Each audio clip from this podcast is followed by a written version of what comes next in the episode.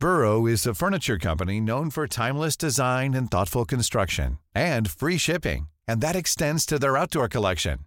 Their outdoor furniture is built to withstand the elements, featuring rust-proof stainless steel hardware, weather-ready teak, and quick-dry foam cushions. For Memorial Day, get fifteen percent off your Burrow purchase at burrow.com slash ACAST, and up to twenty-five percent off outdoor. That's up to twenty-five percent off outdoor furniture at burrow.com slash ACAST. Mother's Day is around the corner. Find the perfect gift for the mom in your life with a stunning piece of jewelry from Blue Nile. From timeless pearls to dazzling gemstones, Blue Nile has something she'll adore. Need it fast? Most items can ship overnight. Plus, enjoy guaranteed free shipping and returns. Don't miss our special Mother's Day deals. Save big on the season's most beautiful trends. For a limited time, get up to fifty percent off by going to blue nile dot com. That's blue nile dot com. Hey, I'm Ryan Reynolds. Recently, I asked Mint Mobile's legal team if big wireless companies are allowed to raise prices due to inflation. They said yes. And then when I asked if raising prices technically violates those onerous two-year contracts, they said, what the f*** are you talking about, you insane Hollywood ass f- So to recap, we're cutting the price of Mint Unlimited from thirty dollars a month to just fifteen dollars a month. Give it a try at mintmobile.com slash switch. forty-five dollars up front for three months plus taxes and fees. Promo rate for new customers for limited time. Unlimited more than forty gigabytes per month. Slows full terms at mint mobile dot com. Zack Snyder just revealed that Batman drops an F-bomb in his new Justice League movie. My name is Justin Hamilton, and I think I prefer my Batman doing the Bat-tootsie here on Big Squid.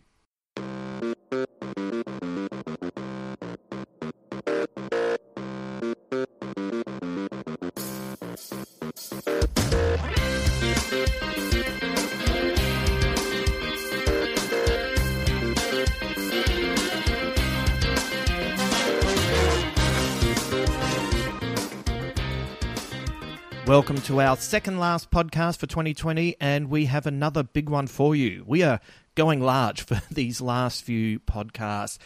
First up, I'll be reviewing Australian writer and artist Chris Gooch's excellent graphic novel, Under Earth.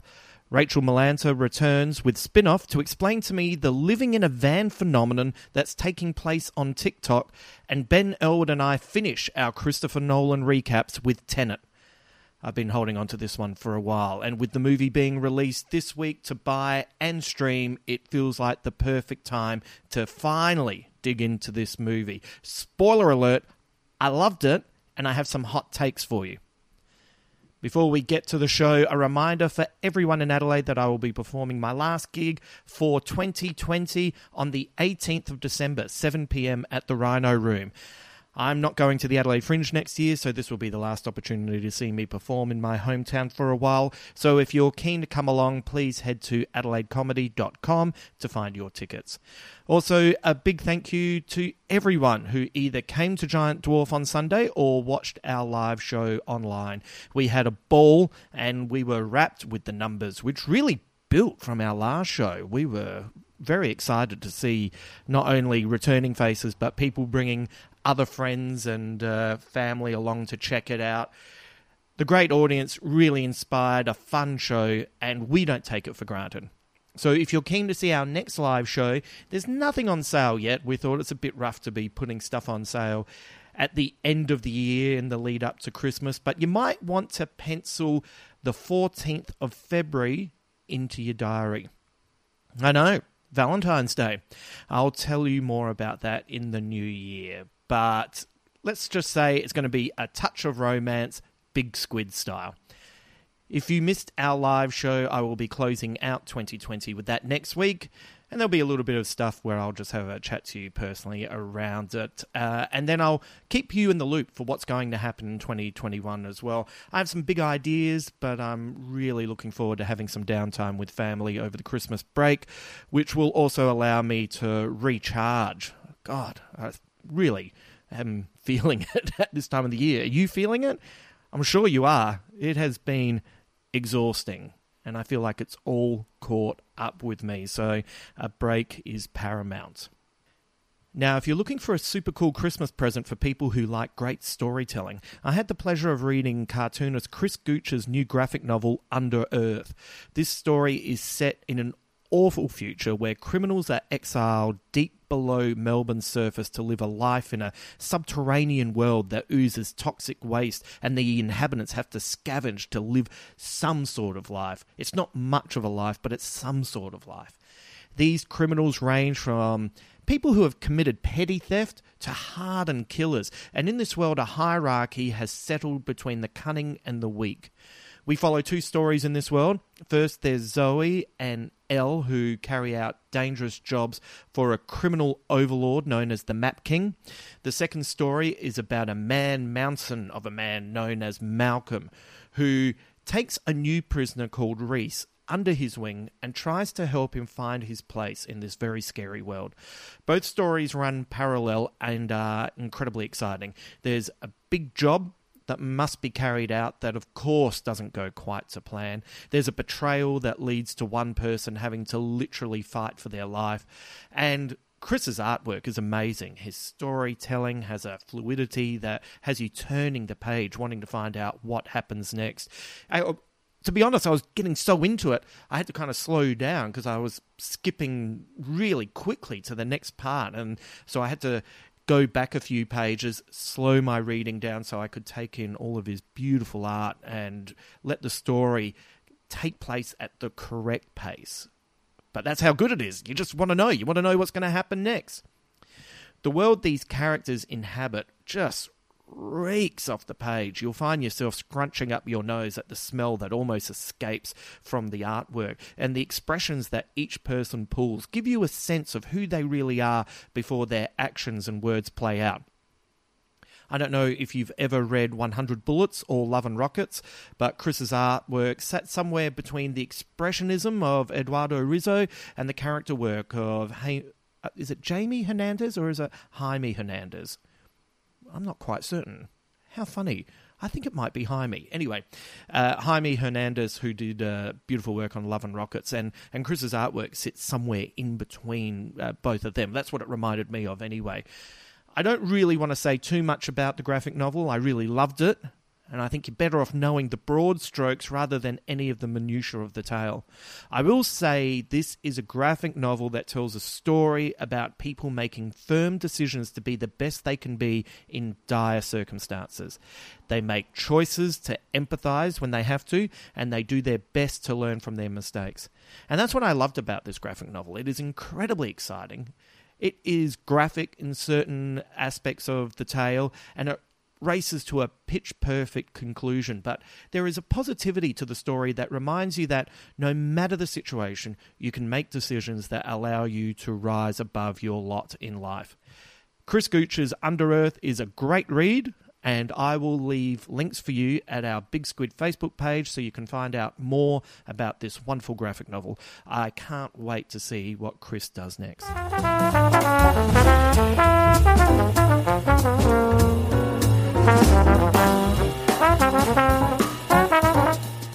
Time to check in for the last time in twenty twenty with Rachel Melanta and her segment Spin-Off. I've really enjoyed chatting with Rachel this year, and with her deep in another lockdown in Canada. Like, it really reminds you how lucky we are here in Australia to be in a situation where you have to be vigilant, but life feels pretty much normal. And you see what's going on overseas, and to our friends in the U K and America and all over the world. Ah, it's really scary stuff, and we have to be really appreciative of where we're at here. And as I said, Rachel's in another deep lockdown, and I think she's done an excellent job of coming up with new ideas.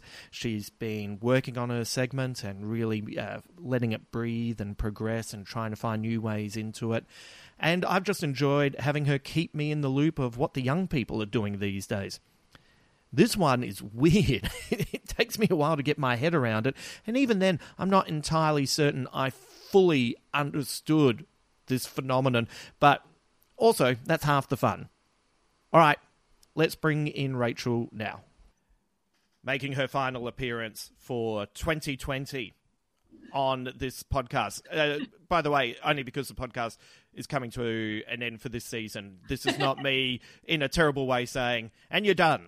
Thank you very much. You did pause after appearance, and I was like, her final appearance, this feels like something that could have used an email. But... yeah, could have waited to, you know, say this before I started recording. What an awkward way to ditch me. Yeah. Uh, you can clean out your desk at the end of the day, which is ridiculous because you're at home and that is your desk, so you can do whatever you want with it. So uh, it's symbolic, you know. I'll walk out with a cardboard box and my things. Right.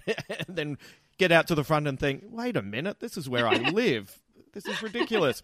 No, it would, it's... Uh, I kind of like doing this show in seasons. It kind of allows it to have a different flavour each time.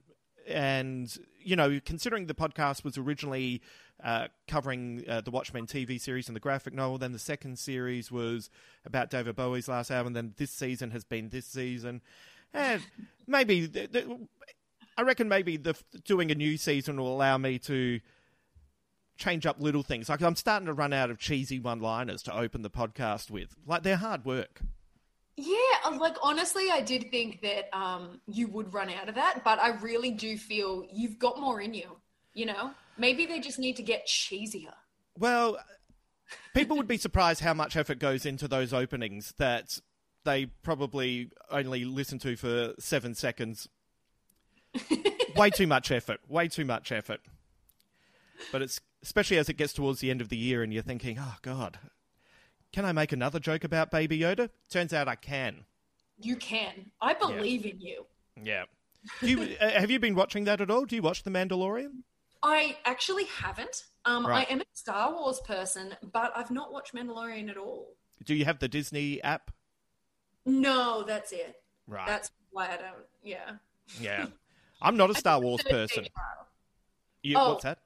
I had the thirty-day trial of Disney Plus, but that's when it ran out. But I, um, when the new Star Wars like run began a few years back, yeah, I was living in Piermont, right near the IMAX theater. And oh yeah, it's to the midnight premiere.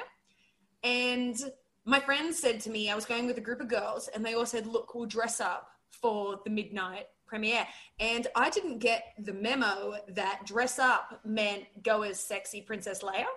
So I showed up and all my friends were sexy Princess Leia, and I was dressed in a leotard and a helmet that I had painted myself as R two D two. And I sat the entire movie in a helmet, and three children asked for my photo. Amazing. I feel like you win out of that. Honestly, I really did. And they all were so embarrassed by me. Well, maybe you should tell me that that's what we're doing. I thought it was get really into it. So I think I looked fantastic between were, you and me. Were you potentially sexy R two D two for the, and that's um, why the kids wanted photos? No, that's a, that's a definitive no. I, no, no, not at all. Um, I, once again, I was wearing a helmet I had painted myself. Amazing. I do not have artistic talent. Uh, that's that's even more amazing. I love it. Oh, uh, that's it. But if, if, if they if they say dress up, that says to me, you know, come as any character. You should say specifically. I'm... Or was it one of those things where maybe in hindsight, maybe each one turned up thinking they were going to be sexy Princess Leia, and then when they all turned up, they all just pretended that's what they'd planned, and it was actually a reverse embarrassment. So I'm the only one with creativity. Like, yeah. I don't know. I'm sorry for having a bit of integrity in the dressing up movement. You know, I really yeah. cared. And yeah. yeah, I mean, is wearing a helmet for an entire three-hour movie comfortable? No, but I'm no. committed to the movement. And yeah, we make all those mistakes when we're young. I once went to a fancy dress as uh, the devil and wore a mask for the night, and that seemed like a funny idea at the time, but uh, you're drinking booze with a straw, and, you know, I will like- say my paws were clean at the end of it. It's like full face paint when um, I've done Halloween before and done, like, uh... the full face paint, and it sounds like a great idea, but... after about two hours, it's hot because Halloween's the end of October. You are sweating. It's all cracked. It looks awful. You've been drinking, so you have a nice rim around your mouth where, like, all the face paints come off. It's not a good idea for anyone. And also then you have to try and take face paint off after a few drinks, and that's not fun. Oh, you just great. Make up wipes everywhere. So. Yeah. And then you wake up and you think, did I have sex with a clown last night? Like, what's happened to my bed sheets? This is a disaster. So what's what's going on in your world? What's been happening uh, with uh, spin-off? Well, spin-off, this one, I'm very excited for this one. Um, first, we're talking about TikTok today, Justin, oh, because oh, I'm, I'm cool. I'm down right. with kids. Yeah. I know about the TikTok. Well, of. you're you're talking to a forty-eight-year-old man, so I can't wait to understand what the fuck a TikTok is. I understand it basically, and that's only through the people who post their stuff on Instagram from TikTok. Yeah. No, I love TikTok. I don't... I'm quite new to TikTok. I only got it a few months ago, which I feel everyone sort of my age did. They kind of joined... The millennials joined TikTok, like, during the pandemic. But TikTok is essentially... It's a social network site where it's video sharing. Yeah. So you have one-minute videos, and it's... kind of different from other social media in that you can use other people's sounds, other people's music, other people's stuff, basically, and create your content over the top of it. So oh. you might have a quote or something from a snippet from a T V show, and it'll be a back and forth funny audio, and yep. then you can reenact it or create a different scenario, take it out of context. There's also a lot of dance videos, and they have dance trends. So it's like, I've choreographed this dance, and everyone will copy that dance and like, can you do this dance? And it, they create trends that way. Okay. So it's, yeah, you only have one minute though. So it's quite snappy in that yeah. time. So, uh, so, you know, with the dances, I've, this is something that I've always actually been curious about. Is literally everyone making up those dances, or are they following something? Okay. They are, well, someone has originally made it up, like anything, you know? Right. So, it's typically like a, someone who's actually a dancer often, or anyone like can just make it up. Other people like it and then they copy it. They'll take the music and they'll copy the dance. So I could literally right now, if I could dance, which I can't, do a dance. And then you see that video and go, that's awesome. I'm going to do that dance as well. And then that's how a trend starts. Right. Okay. Oh. So there's a lot of good dancers out there, I have to say. Yeah. Honestly, it's quite impressive. And some of the dances are very, very cool. Um, yeah. It's it is very impressive, and honestly, it is it's very um, community based in a way. Arguably, other platforms sort of aren't like in it's less influencer based, I guess. Like anyone's an influencer, you know. It's anyone can start a trend. As much as there are TikTok influencers, it's far more kind of community based, and things tend to snowball, which is both great and has negative effects. And that's why TikTok is a little bit controversial at the moment, as I'm sure people have seen in the news regarding Donald Trump trying to ban it, um, because it is owned, it is a Chinese app. So right. there has been a bit of controversy regarding the collection of like data that's coming through, um, like all social media apps, they collect quite a bit of data, and they were saying, um, is this going to the Chinese government? And people have a lot of opinions about that. So Donald Trump declared it a national security threat, and it's a whole thing. Um, but so then it, it, mm. is it is it any different to Facebook though? Like nobody seemed to have an issue with Facebook up until recently, where suddenly it's become, hang on a sec, what's going on? Like maybe I'm naive, but just in general, I'm somebody who's not massively worried about people collecting my data, but right. I no, but I guess maybe that's naive, um, because, and I think the worry is that like Facebook and that is owned predominantly by American companies, if not entirely, I yeah. think. I might be, yeah, it is Mark Zuckerberg and that, but yeah. the, the issue seems to be far more that TikTok is owned by Chinese companies. Yeah. So it was the concept like, and everyone's a bit thingy, particularly in America, like Donald Trump was annoyed by that. Well, supposedly, however, there's been a lot of controversy there because it, the timing was very suspicious. Right. Even though there has been a lot of com- conversation about that, it was right after his Tulsa rally where no one showed up. And right. there was a huge amount of registrations from people on TikTok because a TikTok trend was started of basically registering to attend his Tulsa rally when you were not going to reg- attend his oh. rally. Right. So that's why he was like, in advance, he was at press conferences saying, we have millions of people registered. And then like five people and a dog showed up, you know? Right. So, and that was yeah. an accident. Yeah. Yeah. They just followed the dog, and the dog was going wherever it wanted. He was uh, scared, you know. Yeah. Well, that makes uh, that makes sense. And so uh, the way I've kind of seen stuff is, you know, I, like I'm a big N B A fan, and I've seen uh, the basketballers, like LeBron James does stuff with his kids, and they do all these yeah. movements. So that's come from TikTok. Yeah, TikTok is, it's very, um, like it is Gen Z run, I guess, in general, because it didn't actually become, it was launched in twenty sixteen, but it didn't actually become like mainstream and um, access like the U S and Australia, Canada until like late twenty eighteen. Right. So it's quite new still. It's only been around the last like couple of years, and it's sort of taken off in the pandemic. People okay. have really kind of gotten involved. Um, so like people like me, for example, I love TikTok. I'm on TikTok, but I don't post anything on TikTok. I just watch everyone else. Right. Okay. So is this kind of a little bit like the next step in evolution? So there were Vines, and then there kind of seemed to be Snapchat, and now there's TikTok. It's, it's very similar to Vine. That's yeah. probably the easiest way to describe it, actually. It is very similar to Vine, that people are doing snappy, funny little things. Yeah. And it's actually hilarious, but... my spin-off on this is, so I've been getting involved in TikTok, and I love it. And my obsession is with a particular trend that is living in a van. So, oh, sorry, did you say living in a van? I did say living in a van, um, which is just as stupid as it sounds, but right. also kind of awesome. So basically, there has been this trend of people deciding they don't want to pay rent anymore. Right. And they have decided to live in a van instead. So right. what they're going to do is, as you do, you know, we've all been there. So they decide they're going to get this van, R V, even some school buses, and basically rip them out and turn them into a little home, and then live on the road like the free spirits we are. Now, it's just, it's so interesting, because it has become like this widespread thing where all these people who are like twenty are just living in a van. And right. I think there's two point one billion views on the hashtag van life. Right. But hang on. So the so each clip goes for a minute.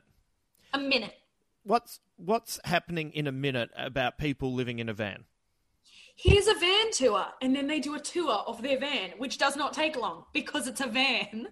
Or they'll do one minute on how we shower, or one minute on like my storage options, or, you know, something like that. It'll be, they have an entire account that is dedicated to how they live in a van. Wow. Okay. I love it, Justin. I love it so much. I follow so many people and just watch these people live in a van. So, and, and they're all young people?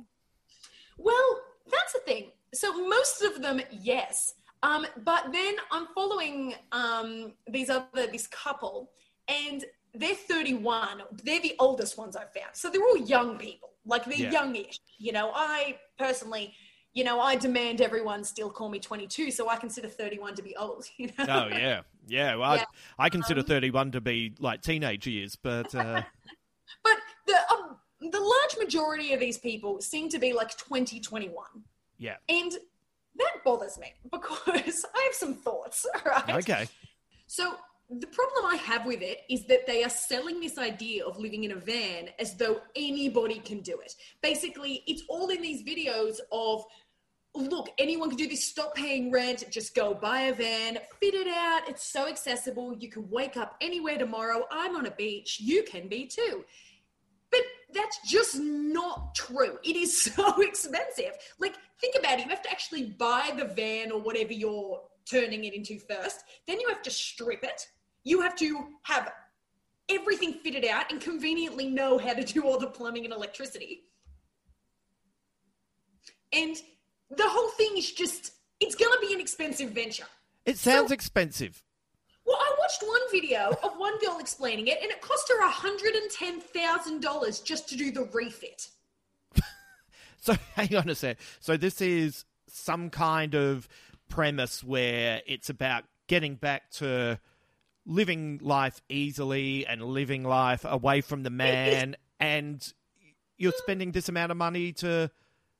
And not only that, so you have to buy the van, then spend one hundred ten thousand dollars refitting it, and then also, conveniently, you have to have a dad who knows how to do all the electrical and plumbing in this van.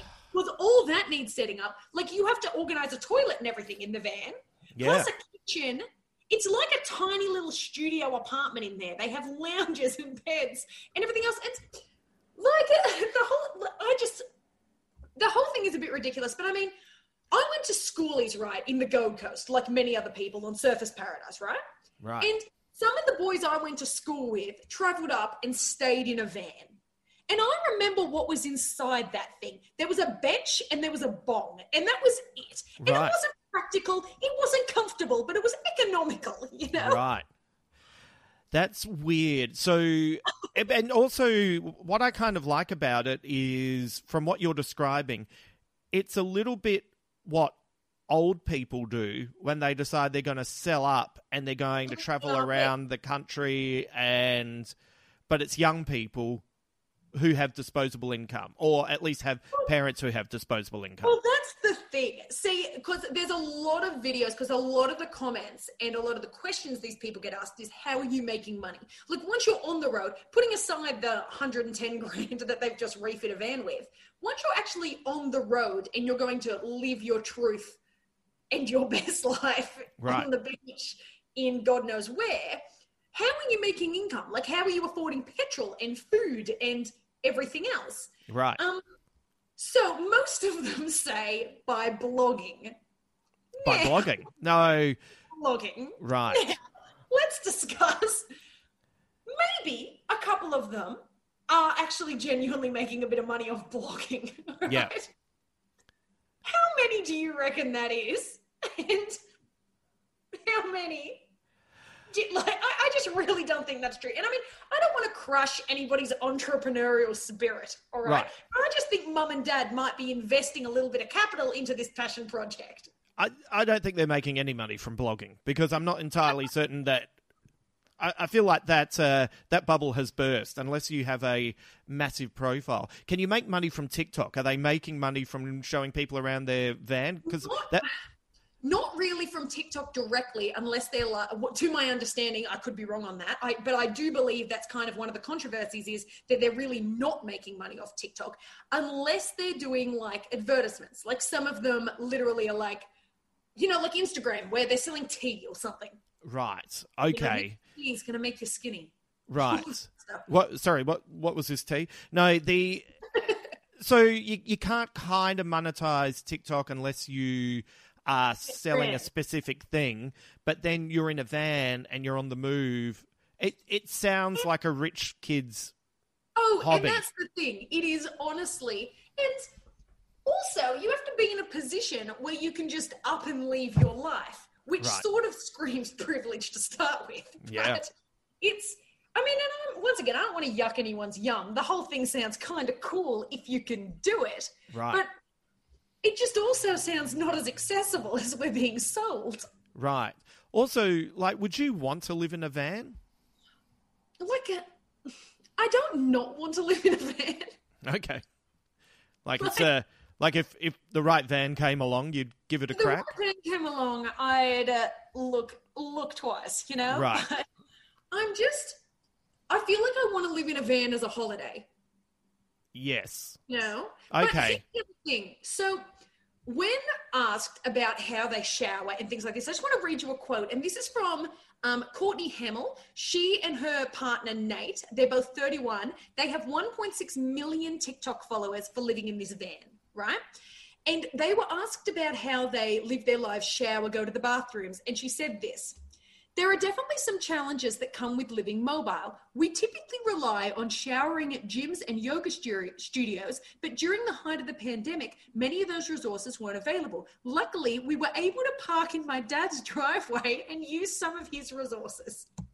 Is that living in a van? Wow. So, so it's, it's, that's less about living the dream and more your dad couldn't afford an extension on the house, so he bought you a van. A little bit. Like, I mean, I don't want to fuck these people or throw shade. Like, I mean, honestly, I mean, power to you. I mean, it sounds like a great adventure. If you are able to do it, I'm mostly just jealous here. But I'm just saying, I feel like we're definitely being sold a dream here that this is this accessible thing we should all be doing when it's possibly a little bit more living in your dad's driveway. That's amazing. Like, that... That truly is amazing. I do love the idea of I'm going to go on this big adventure, but not past the front gate. Well, I mean, and the thing is, like, a lot of it does sound genuinely very cool. Like, I mean, a lot of them, they, everyone I followed is American. Um, right. I'm not sure whether this is something that's sweeping the globe, but all I've found have been in the U S based. And so it's very kind of like traveling through the states of the U S. Yeah. And I mean, that kind of sounds awesome. Like, on the positives of this, a road trip through the U S where you don't have to spend money on Airbnbs or hostels or whatever. I mean, that's... Do you save money? Would you save one hundred ten grand? Arguably, no. But, I mean, you'd save some money that you would have otherwise spent. So, I mean, it does sound very cool. I would not turn that down as a vacation. Yeah, absolutely. And also...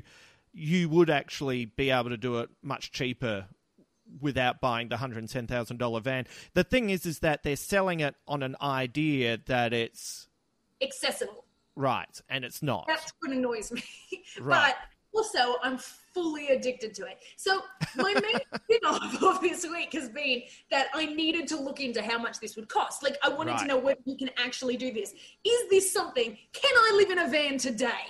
Right. Is my main question. And no, I'm a poor person is really the answer.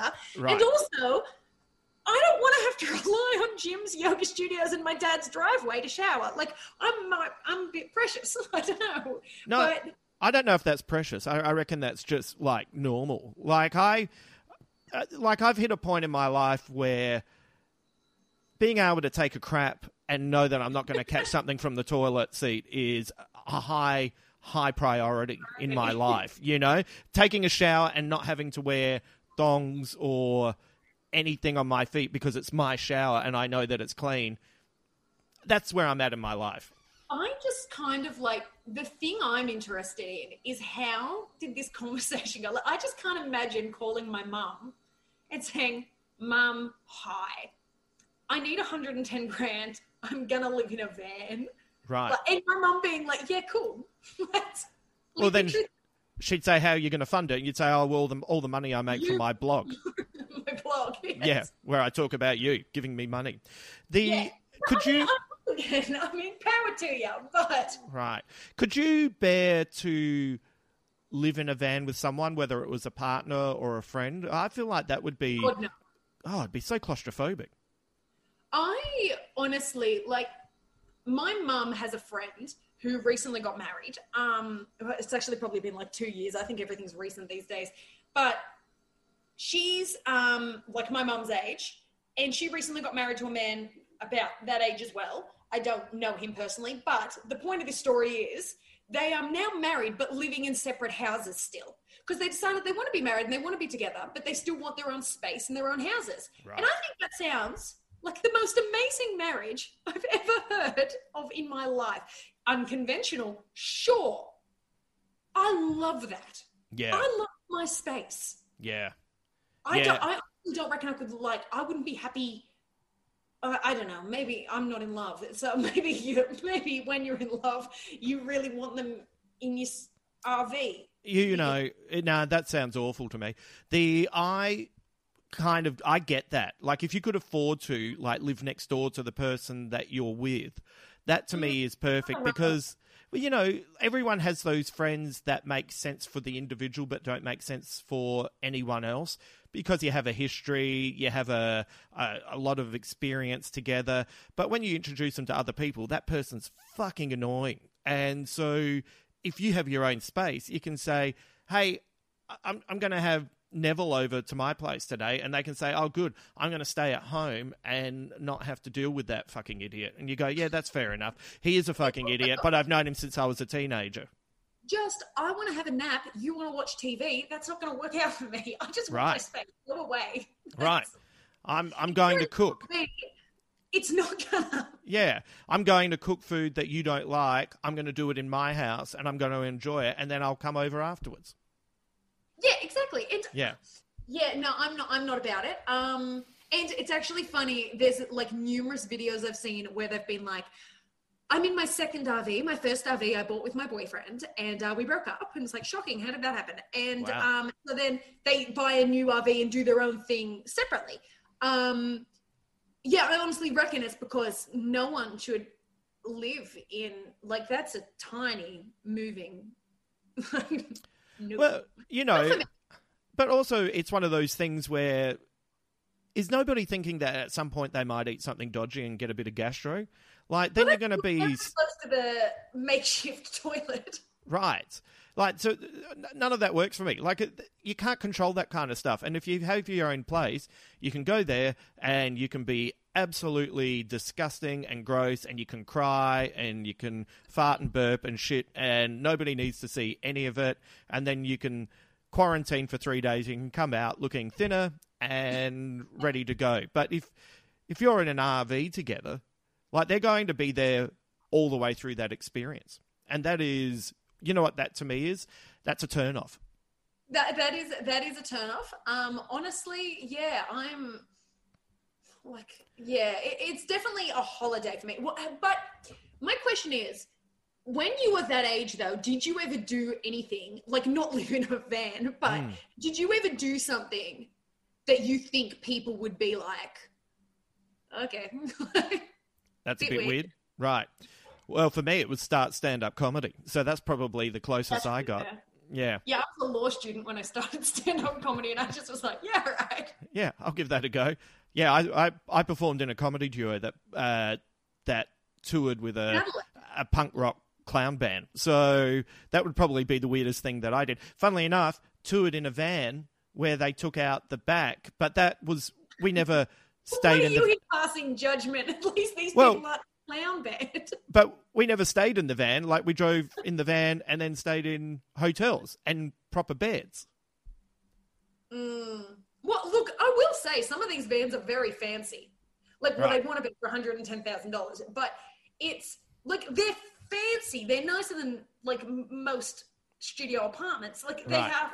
properly fitted out. They have beds. They have hidden storage. The storage is cool. I think that's what right. I'm addicted to. It's all the hidden shelves and the this lifts up and it's actually this and the right. that I love. I'm about that.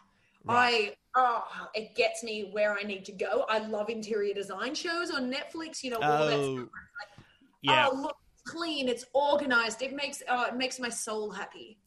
So that makes sense. That so I've been trying to understand why you would be obsessed with this, and essentially, essentially, it's not people living in a van. You would be if it was on TikTok and it was nooks and crannies.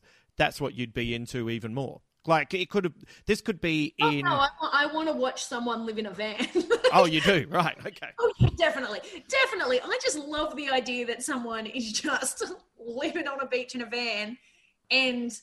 Thinks that's accessible. I just, right. I love blind optimism about the world.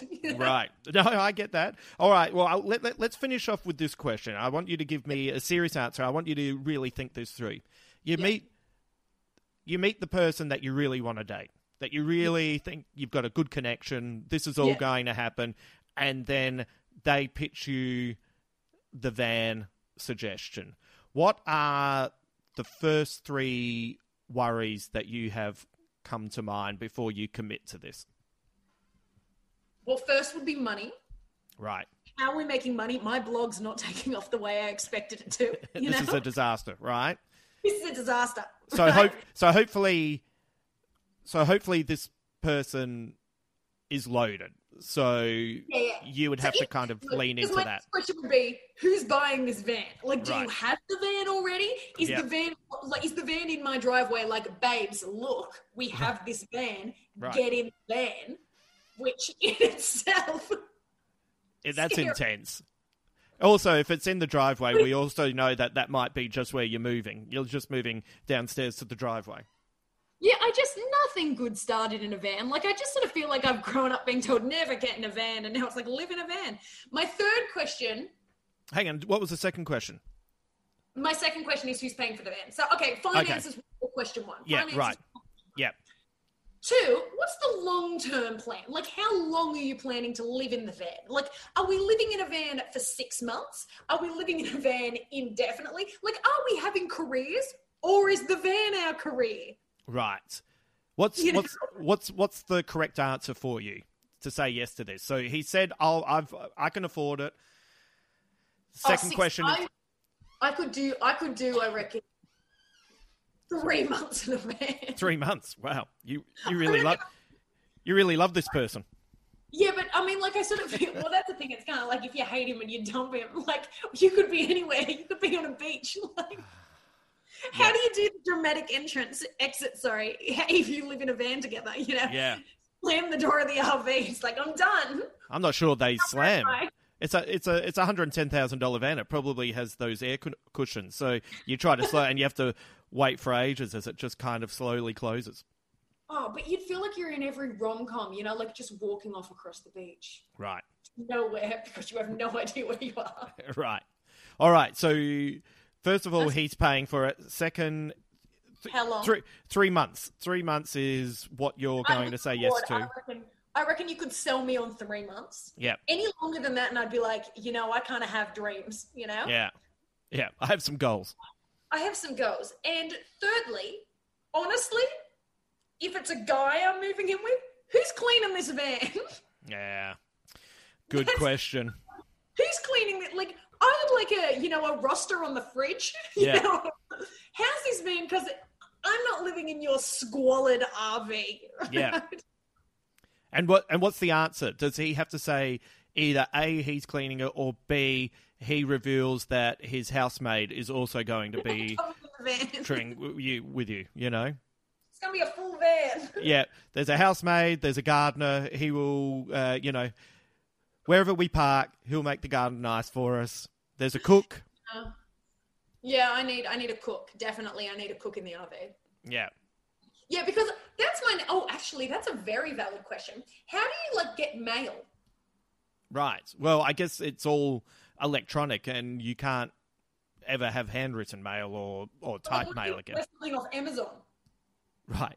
Well. Your van. Yeah. Well, I guess I guess you're not ordering anything. That's... Actually, actually, no. Amazon's a bad one because Amazon has um like Drawing? Amazon has like um what am I talking? It's like a post office. They have like drop boxes. Yeah. And you go and you get the code and you can go pick it up. So um, maybe everything has that, and I just don't know much about these things. Well, it sounds like you can get Amazon stuff, so that works out well. That's, what else could you want? That's the bonus. Well, yeah, you're getting back to nature and you're really trying to fight capitalism, but you're still yeah. playing on Amazon.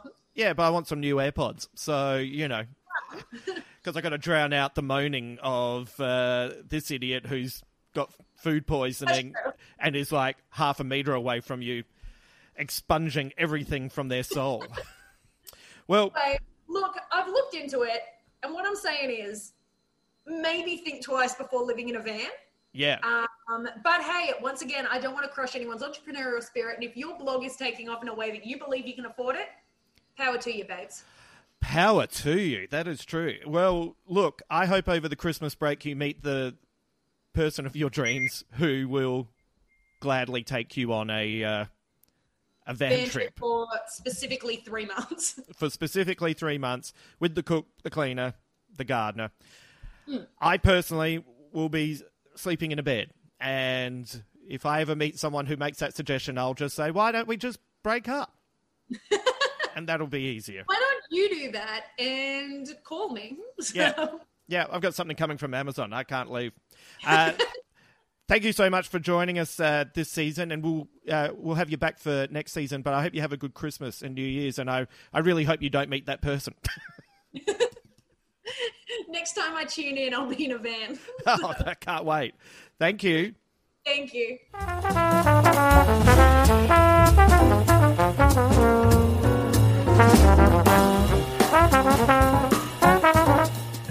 In a twilight world of international espionage, a C I A operative is recruited to participate in a global assignment to stop the world from plunging into World War Three. The protagonist soon finds himself moving backwards and forwards through time and has only one word at his disposal that will help him fight for the world's survival. That word is Tenet.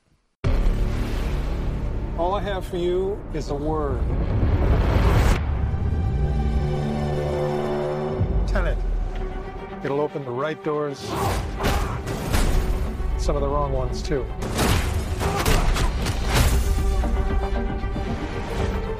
Use it carefully.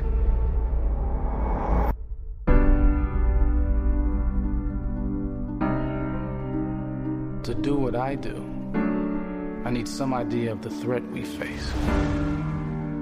As I understand it, we're trying to prevent World War Three. I'm not saying Armageddon here. No. Something worse. I gather you have an interest in a certain Russian national. Mike's bring me in. You really want to know? He can communicate with the future. Time travel. No. Inversion. Aim it and pull the trigger. You're not shooting the bullet, you're catching it. Or, well, I've seen too much. Well, we'll try and keep up. Your duty transcends national interests. This is about survival. Seems bold.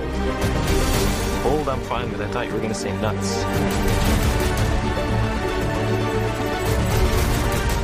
Where our worlds collide. How would you like to die? Old. You chose the wrong profession. It'll happen here. Hasn't happened yet.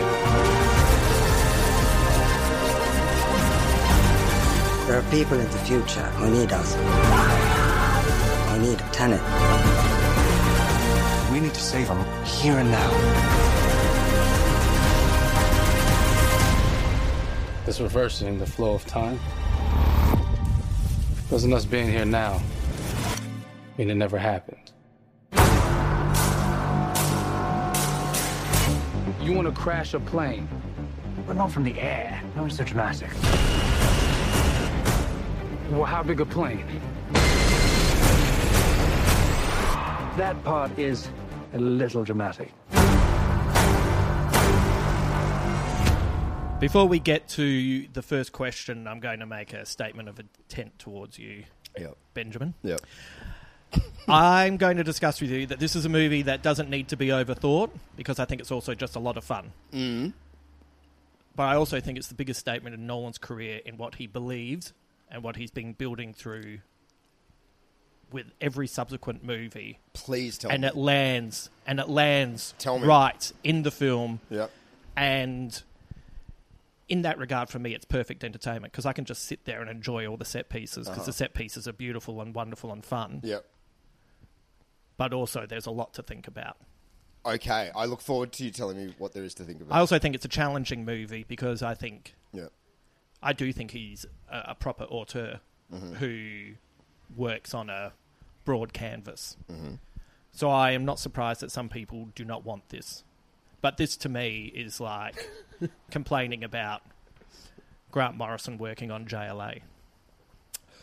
Right, that's how you see it. Yeah. Like it's a major blockbuster action movie through the filter of a Christopher Nolan. Yeah. Okay, that gives me an, a, a way in. So so I I feel like I went and saw it again. Because I wanted to see, I wanted to see the movies in order. Yeah. And after seeing Dunkirk, yeah. Well, it's kind of a bit silly uh-huh. to not then go and see Tenet to again. To not see Tenet for the eighth time. Seven. Anyway. Yeah, yeah, yeah. I know you. I know you had your thoughts on the first watch. Yeah. Can you give me an example of what you, what were you thinking after the first watch and okay. then this sure. recent watch? So first watch, I would say. I was quite... I, I think I said it to you at the time that I don't actually feel comfortable offering an opinion. And I know that that is sacrilege in the age of hot takes and what did you think and everything. Ah. But I remember, like, it was... For me, it was a full frontal assault the first time. Whether it's the sound mixing or the issues in the cinema, I, I suspect that viewing, it was both, because the subsequent viewing wasn't as um, ear-bleedingly loud. Uh, so I, a lot of the dialogue I missed. A lot of the set pieces, when they would begin, I would kind of be like, I don't know what we're doing in India right now. I don't know what the objective is. But I surrendered to that about twenty minutes in, not trying to figure it out, just like let let it just wash. So after the first time, it was very much like a... Uh, for me, like a half-completed jigsaw or something, where it's like, oh, I've got the shape of this thing, but I don't have enough specific detail to really know what I think. And all I know is that I need to see it again. That's funny. That's not dissimilar to my experience, which was it felt like I was watching a movie that I remembered from my youth that held up. Yeah, right. That you couldn't quite remember. You couldn't quite remember the little twists and turns along yes. the way. Yeah, very good. But yeah. that's a very similar kind of experience, yeah, yeah. isn't it? Totally, totally. And um, and you know, you and I have talked about this a lot. Where it's like, I think we're way past in our movie watching that need to understand something as it's happening or predict the twist before it happens. Oh. Like that was very much like a my mode of viewing movies in my teens and twenties. Like, oh, I've heard this movie has a twist, so I reckon I could figure it out before yes. they reveal it. And nowadays, it's like, let's just surrender. That That's really the aim. Just let this thing wash over and you'll piece it together later. Yeah, um, it was, it was that, that's how I accidentally ruined uh, The Sixth Sense for my girlfriend at the time, Paul Bianca. Well, I... Someone had told me there was a twist. Yeah. And so yeah. I, I wasn't looking for it, yeah. but there was literally that scene where they're both, uh, Toni Collette and Bruce Willis are sitting there and they're not acknowledging one another and the little boy walks in. Yeah. And I, I thought that was such a strange scene. Yeah. I remember turning around and going, I wonder if he's dead. Anyway, wow, I wow. ended up with a big purple, yellow, green bruise on my arm from when she... Because once you think it, of course, it's really obvious. Yeah, of course. And I was... Bianca Hemingway, if you're out there, I am so sorry for ruining The success. As long as you didn't ruin The Usual Suspects. I didn't ruin The Usual Suspects. Yeah, it's suspects. a great twist. Um, so it did. It felt. It definitely felt like that. Second time, I was less... confused by the storyline. I knew where we were and what we were doing every time. But I hate to say, I don't hate this movie, but I don't love this movie. And I think it might be my least favourite Nolan movie. Right. I think so. But when you put it in the context of this is Nolan's action blockbuster, it kind of... I enjoy it the way I enjoy Darren Aronofsky's Noah. And I know you're going to hate me for saying that, but Noah... is not a movie I love, but I love it because I don't love it in isolation. I love it as a part of, this is Darren Aronofsky's version yeah. of a blockbuster special effects movie. And for that, it's just a great artifact that exists. Where yes. It's like, whoa, this is what, if Darren Aronofsky was given hundreds of millions of dollars to make a, a weird blockbuster rock monster movie, this is what it would look like. Yes. And so... if I didn't know that Darren Aronofsky directed it, I'd probably be a bit ho-hum about it. But because I know it's him, it's yes. like, oh, you know what? I'll chuck that on once a year, of course. Yeah. And that will be the same with Tenet. Right. And I do think that I will grow to love it more as I watch it. Right. So it's interesting because having watched all of Nolan's movies in sequential order and coming off the back specifically of The Dark Knight Rises, Interstellar and Dunkirk, mm. all three of those movies... have a lot of emotion in them, like deep emotion. Yeah. We've talked about the obvious emotion in The Dark Knight Rises and the emotion that I think that is brought to that film in the death of Heath Ledger. Yep. The Dunkirk story is, of course, full of emotion because it is about ordinary people rising to the challenge. And Interstellar, of course, at its heart, is about loving your children. Totally. There's a lot of emotion. Yeah. So on the one hand, I think this is Nolan's fun movie. It's fun. It's implausible. It's yeah. dreamlike. It's yeah. bombastic. Yeah. And I wonder if the mainstream media's decision to crown it with the title of the movie that tried to save cinema mm. stops people from enjoying it correctly. I don't doubt that for a second. And this is a problem that I've had with... Um, Uh, movie Twitter and just all the film sites that exist now, that it does seem that the reaction to and the anticipation of a film is actually more important than the film itself. Yes. And I think, you know, this is a reason that I don't watch trailers. This is a reason I avoid reviews or podcasts about films until I see them, is once, you know, it's very much like Inception. Once a point of view is planted in your head about something that you haven't seen yet, it is impossible to watch it without that filter over the top of it.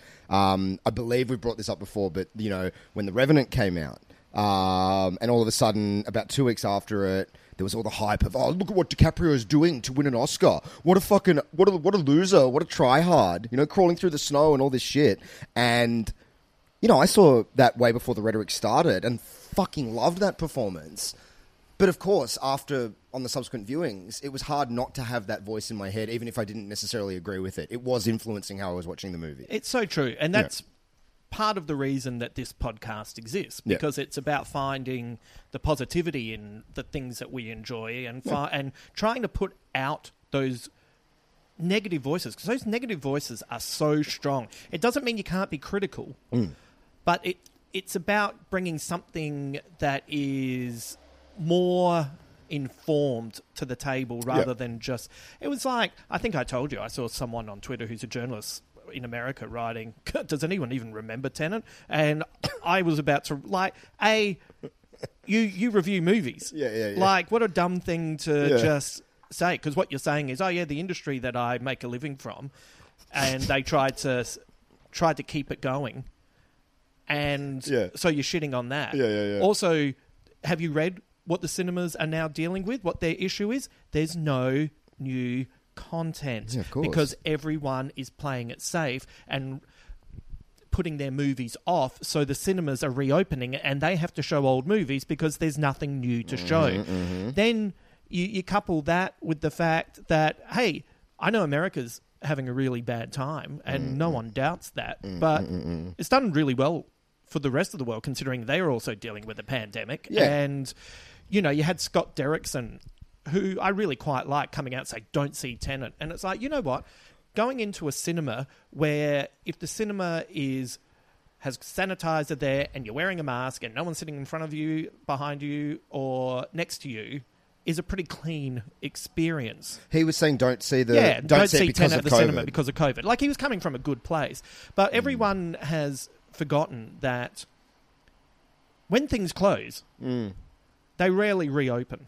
Mm. And all they did was try to give some content to the cinema so when they could open. And this is where they've yeah. ruined the experience of this film, because they're considering it to have underperformed. But the fact remains, we decide if a movie's a hit on its first forty-eight hours. Absolutely. And that's ridiculous. Absolutely. And and, and also what the uh, baseline opinion of the movie is. Like, in a way, Tenet never had a chance because, A, it was, uh, you know, saddled with this expectation of, like, it's going to save cinema because it's Christopher Nolan. But, you know, we all know that the opinion of a movie spreads like a virus within forty-eight hours. So when you've got a... And, and you know, the, the, the first forty-eight hours of Tenet were kind of, eh, like, there wasn't a huge groundswell of, like, this but is the best movie ever. But that's actually... not quite correct. Really? There was a lot of love for it, right. but the negative voices, like, it's about seventy-two percent on Rotten Tomatoes, oh, yeah, so which I wouldn't good. really, you know, and of course, once again, I'm not saying don't bring critical analysis to it. Like, yeah. I know that I go in wanting to enjoy this, and I'm the kind of person who enjoys stuff by doing a deep dive. Yeah, of course. That's, that's who I am. Yeah. I know other people aren't like that, yeah. and maybe... Of course you can go in and say that was just too much going on for me, whatever. I'm mm. fine with that. Yeah. But... that's not what I'm discussing here. It's not the critical discourse. Mm. It's the... There's this kind of glee yes. in getting stuck into it. And here is yeah. a man making blockbuster entertainment yeah. with big ideas yeah. that he refuses to have anything above a P G rating so kids can see it, who can be exposed to those great ideas. Mm, like, mm, we got mm, to mm. see... Yeah, yeah, yeah. Kubrick's two thousand one, and yeah, we got yeah, yeah. to see those movies that when they came out took our imaginations places totally. that made us the people we are today, yeah. and that's what's really annoying to me. Yeah, yeah. But when I say it didn't have a chance because of the negative reviews, I think it was that thing of, like, the negative review... Uh, or the, the or whatever, the ambivalent to negative reviews kind of took over the conversation, and then you've got this staggered release model where yes. the movie's been out for months in one place before it comes to another. Yes. And we all know that people make up their minds very quickly based on other people's opinions. So when the va- when the vast amount of the rhetoric they're reading is, you know, has that kind of snarky tone in it, I think yeah. by the time it gets to City B or Melbourne, for instance, yeah. you know, there are a contingent of people that are like, oh, I've heard that shit, whatever. Yeah. And it's coming out on Blu-ray in a month anyway. Yeah. So, you know, that would aid to, that would be adding to the, what, War, what is it, Warner Brothers? Yeah. What Warner Brothers perceives as box office loss. You know, the fact that there was too much time between people ragging on the film versus people's ability to see it yeah. without, with, with an unclouded judgment. Yeah. And also, once again, I think, uh, you know, like I've had, I've had a few emails from people. Uh, majority of them have been great, but mm. you know, there was one person who just writes to me like it's my fucking movie. And I was like, I thought it sucked. And you go, yeah. Oh well, guess what? You, you went to the cinema and didn't have a good time, and I've been seven times and I had a great time. So that makes me a winner and makes you inarticulate. I do think, I do think it was folly to put Tenet out as the film that was going to save cinema. Well, the problem is is that nobody else was doing it, and then yeah. you know what's happened now is now you're going to have to probably pay for Wonder Woman for a home experience. Yeah. I already know, like without even looking, mm. I already know two of the plot twists in the new James Bond movie. Mm. Like that's the movie that if anyone had any balls, they would have released the James Bond film. Yeah, I think so. I think Wonder it Woman... It needed to be an I P. Yeah, it needed to be something... It needed to be an I P. It needed to be something that, for better or worse, doesn't require that much work. I think yes. that I think the, you know, people are reticent to put um, a lot of mental work into a movie when in non-COVID times. Yes. But when there's a COVID times and the cinema is this rarefied experience, I think most people, you know, I think it'd have been Wonder Woman eighty-four, it probably would have made a shitload more money. I think once people, once the word got out, it's like, oh, it's all convoluted and twisty, then the Nolan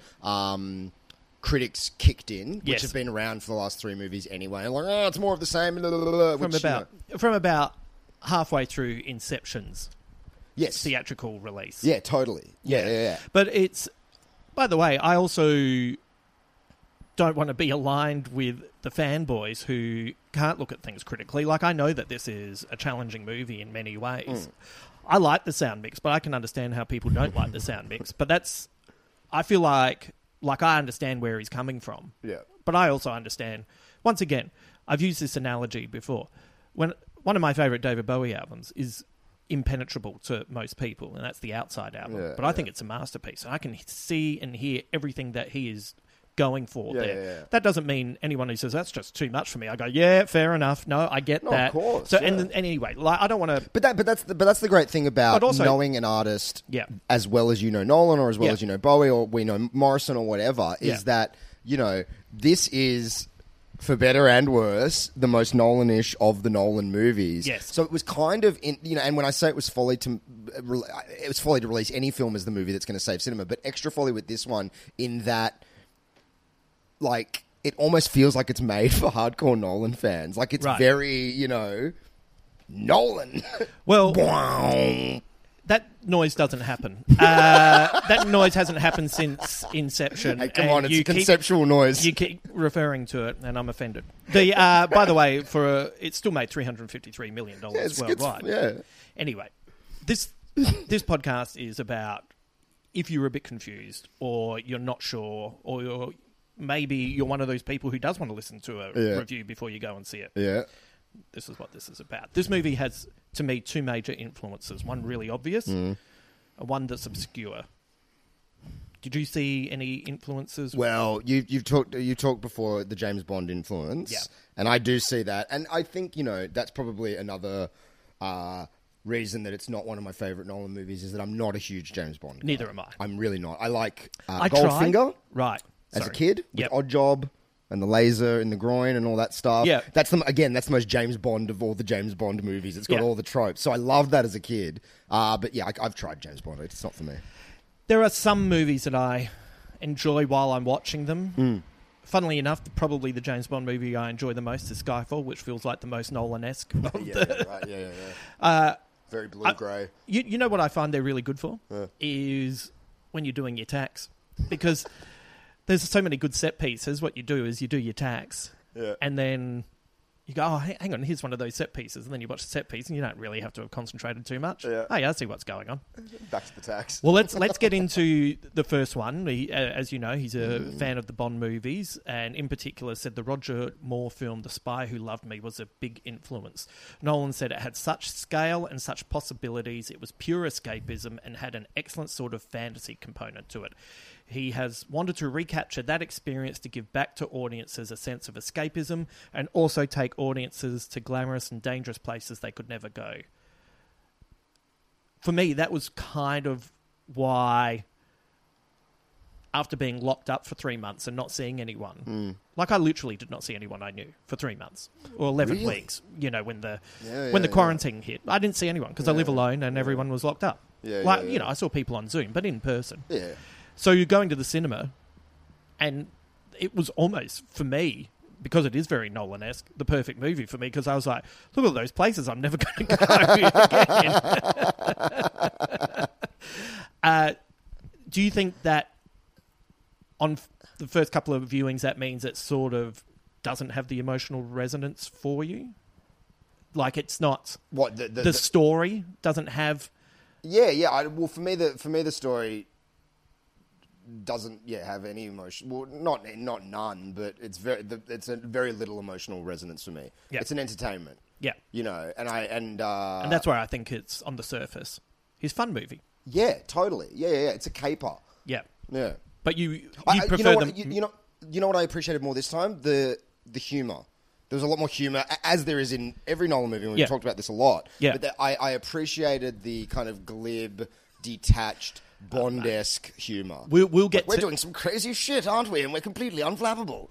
That that that stuff I liked very much. So, yeah, and once again, the like Neil gets, and we'll get to Neil in yeah. a moment. But I, I I don't think bunchy jumpable is a word. yeah, uh, yeah, yeah, yeah. You know, when they go in to do that first, uh, when they go to speak to Priya, and Neil's got all the security guards. Don't let it go cold. Yeah, yeah, while the guy's yeah, yeah. still eating. Yeah, yeah. That's yeah. funny. Yeah. It's uh, it's there's there's lots of yeah. when he's breathing before the gas comes in, and yeah. he just looks at the yoga. guy and says yoga. Yeah, yeah, yeah. Like yeah. It's... I think that stuff is the humanizing, you know, because again the movie moves so quickly as well. Yes. It's like bang, bang, bang. Here we go. So you know, um, it's that thing Nolan sometimes does where it's like you know the kind of. Um, pastiche of connection and emotion yes. rather than getting really into the, you know, heartfelt scene. Yeah.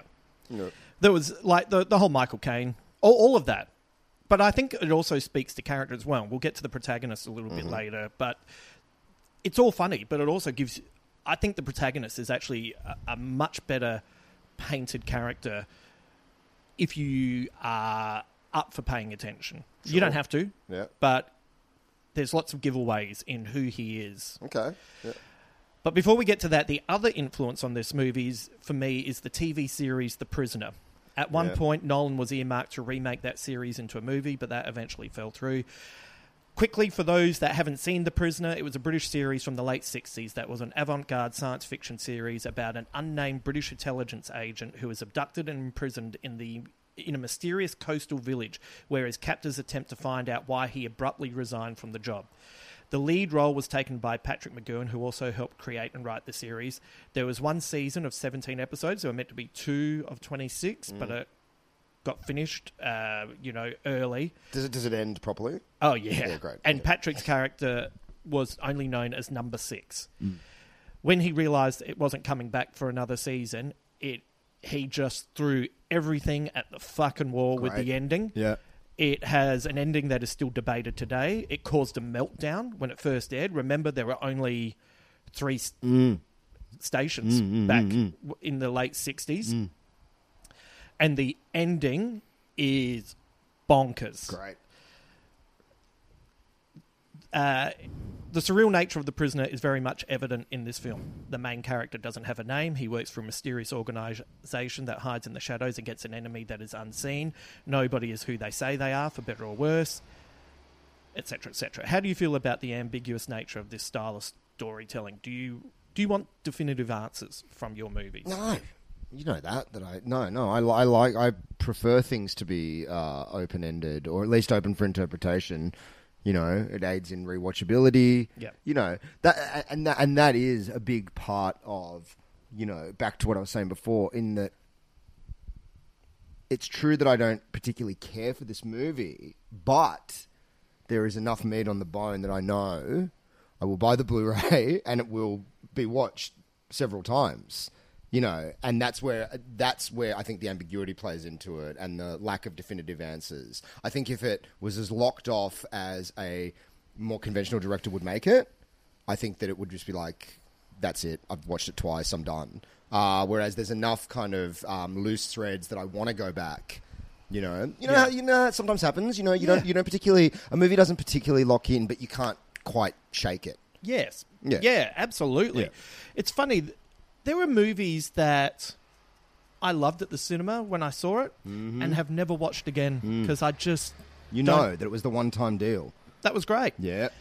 And then there's others, you know, like the first time I saw Under the Skin, I did not care for it at all. Mm. And I must have watched that movie ten times since then. I fucking love that movie. Yeah. It's it's incredible. Because it gets in just behind the eye and it starts... Oh, it literally gets under your skin. It's... Yeah. Hey, it's Danny Pellegrino from Everything Iconic. Ready to upgrade your style game without blowing your budget? Check out Quince. They've got all the good stuff, shirts and polos, activewear, and fine leather goods, all at fifty to eighty percent less than other high-end brands. And the best part? They're all about safe, ethical, and responsible manufacturing. Get that luxury vibe without the luxury price tag. Hit up quince.com slash upgrade for free shipping and three sixty-five day returns on your next order. That's quince.com slash upgrade. Hiring for your small business? If you're not looking for professionals on LinkedIn, you're looking in the wrong place. That's like looking for your car keys in a fish tank. LinkedIn helps you hire professionals you can't find anywhere else, even those who aren't actively searching for a new job but might be open to the perfect role. In a given month, over seventy percent of LinkedIn users don't even visit other leading job sites. So start looking in the right place. With LinkedIn, you can hire professionals like a professional. Post your free job on linkedin.com slash people today. I fucked up. But, you know, it was a good year between the first time and the second time I watched it. Yeah. And I hated it. I really didn't like it, but I could not get those fucking images out of my head. Yeah. I was like, all right, then this is operating on a level that I was not ready to receive the first time I saw this. Uh, and then the second time it was like, no, this is fucking brilliant. I just... You know, and that was like that with two thousand one. I didn't hate it the first time, but I definitely was like, uh, I don't know. Yeah. You know, so that was a lot. It was a lot. I'm going to process that. I saw two thousand one at too young an age with people who weren't engaged. Mm. So when I was asking questions, I went with my auntie and grandfather, and they just looked at me and just say, what?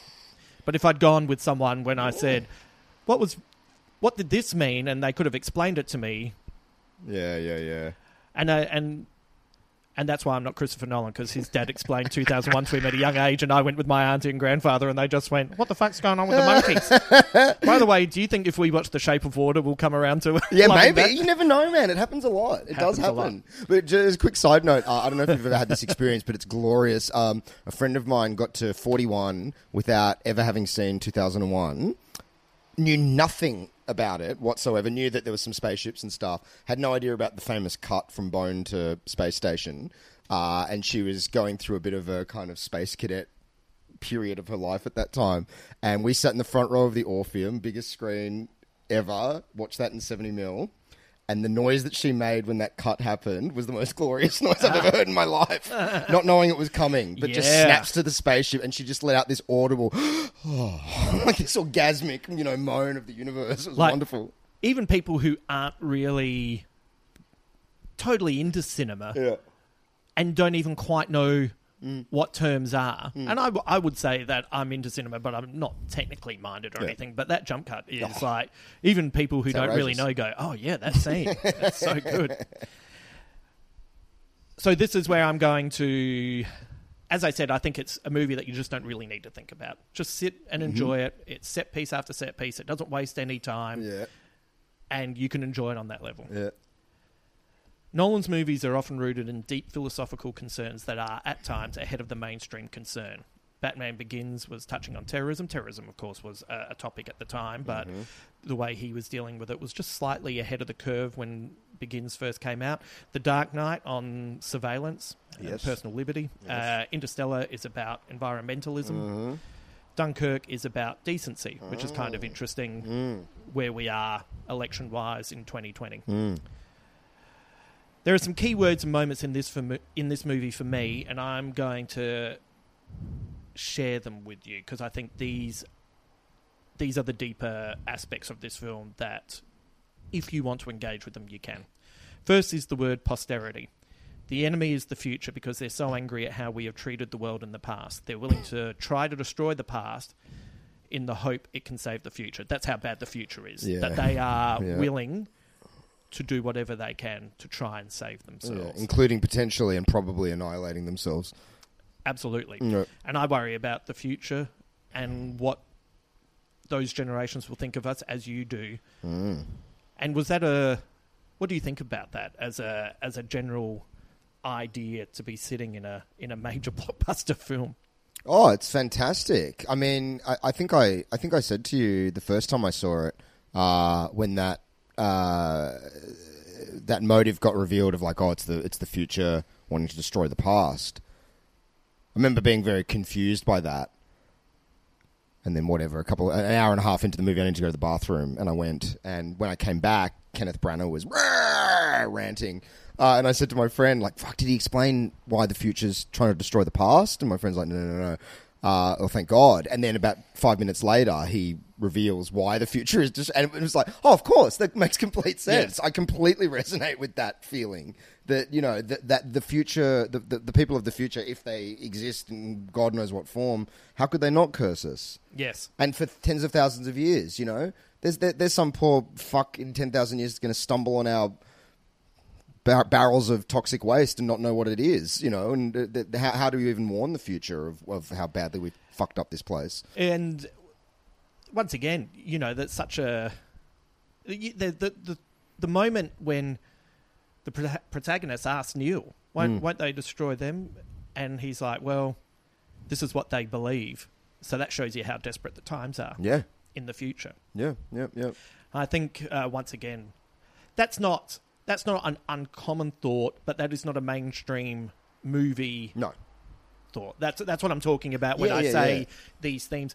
Nolan often goes to the the issues, once again, like Bond movies. Like yeah. the Bond movies often reflected the anxieties of the time yeah. and dressed up in a Bond film. Yeah. And so I think he takes that to...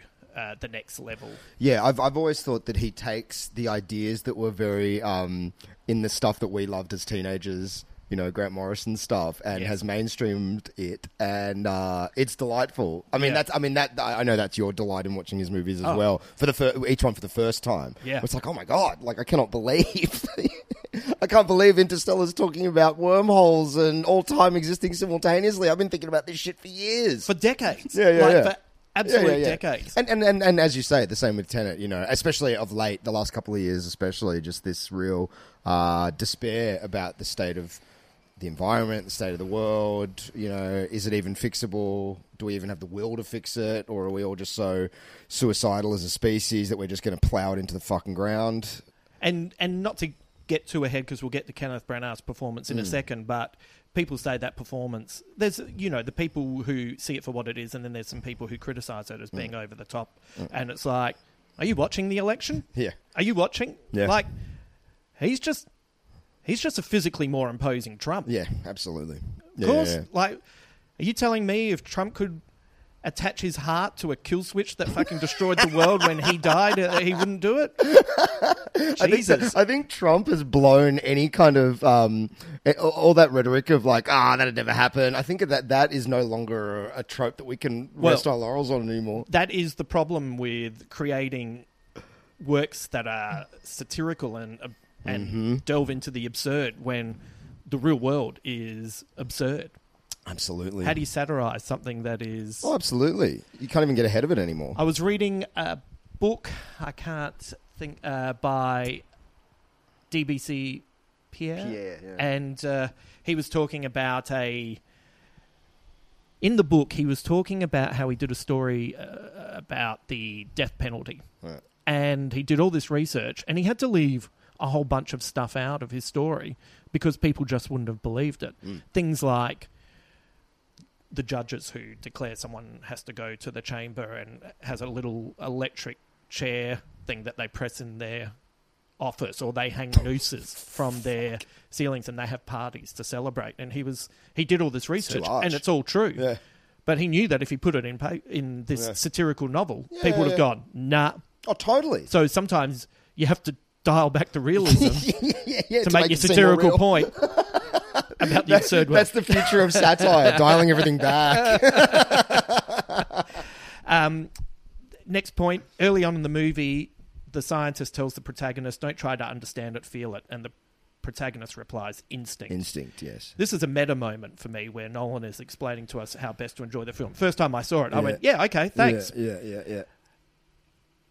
And as I was telling you, it was like rewatching a spy movie from my youth, and it was better than I remembered. And do you like these moments, or does something like that take you out of the film? No, it reminded me of um, the great moment in the um, Matrix, in the building jump. Yes. When Morpheus says, don't think you can, know you can. Right. Uh, and, you know, that is a fair... I mean, I, I think I understand what that means. I know what that would mean to me if I was in that position. But I like that it's, you know, got an ambiguity to it. Yes. You kind of have to be uh, operating on that wavelength to really understand what he means by that. Yeah. Beyond just what the words mean, obviously. Yeah. It's, know, it is a, funny. There's that... a spiritual meaning to that.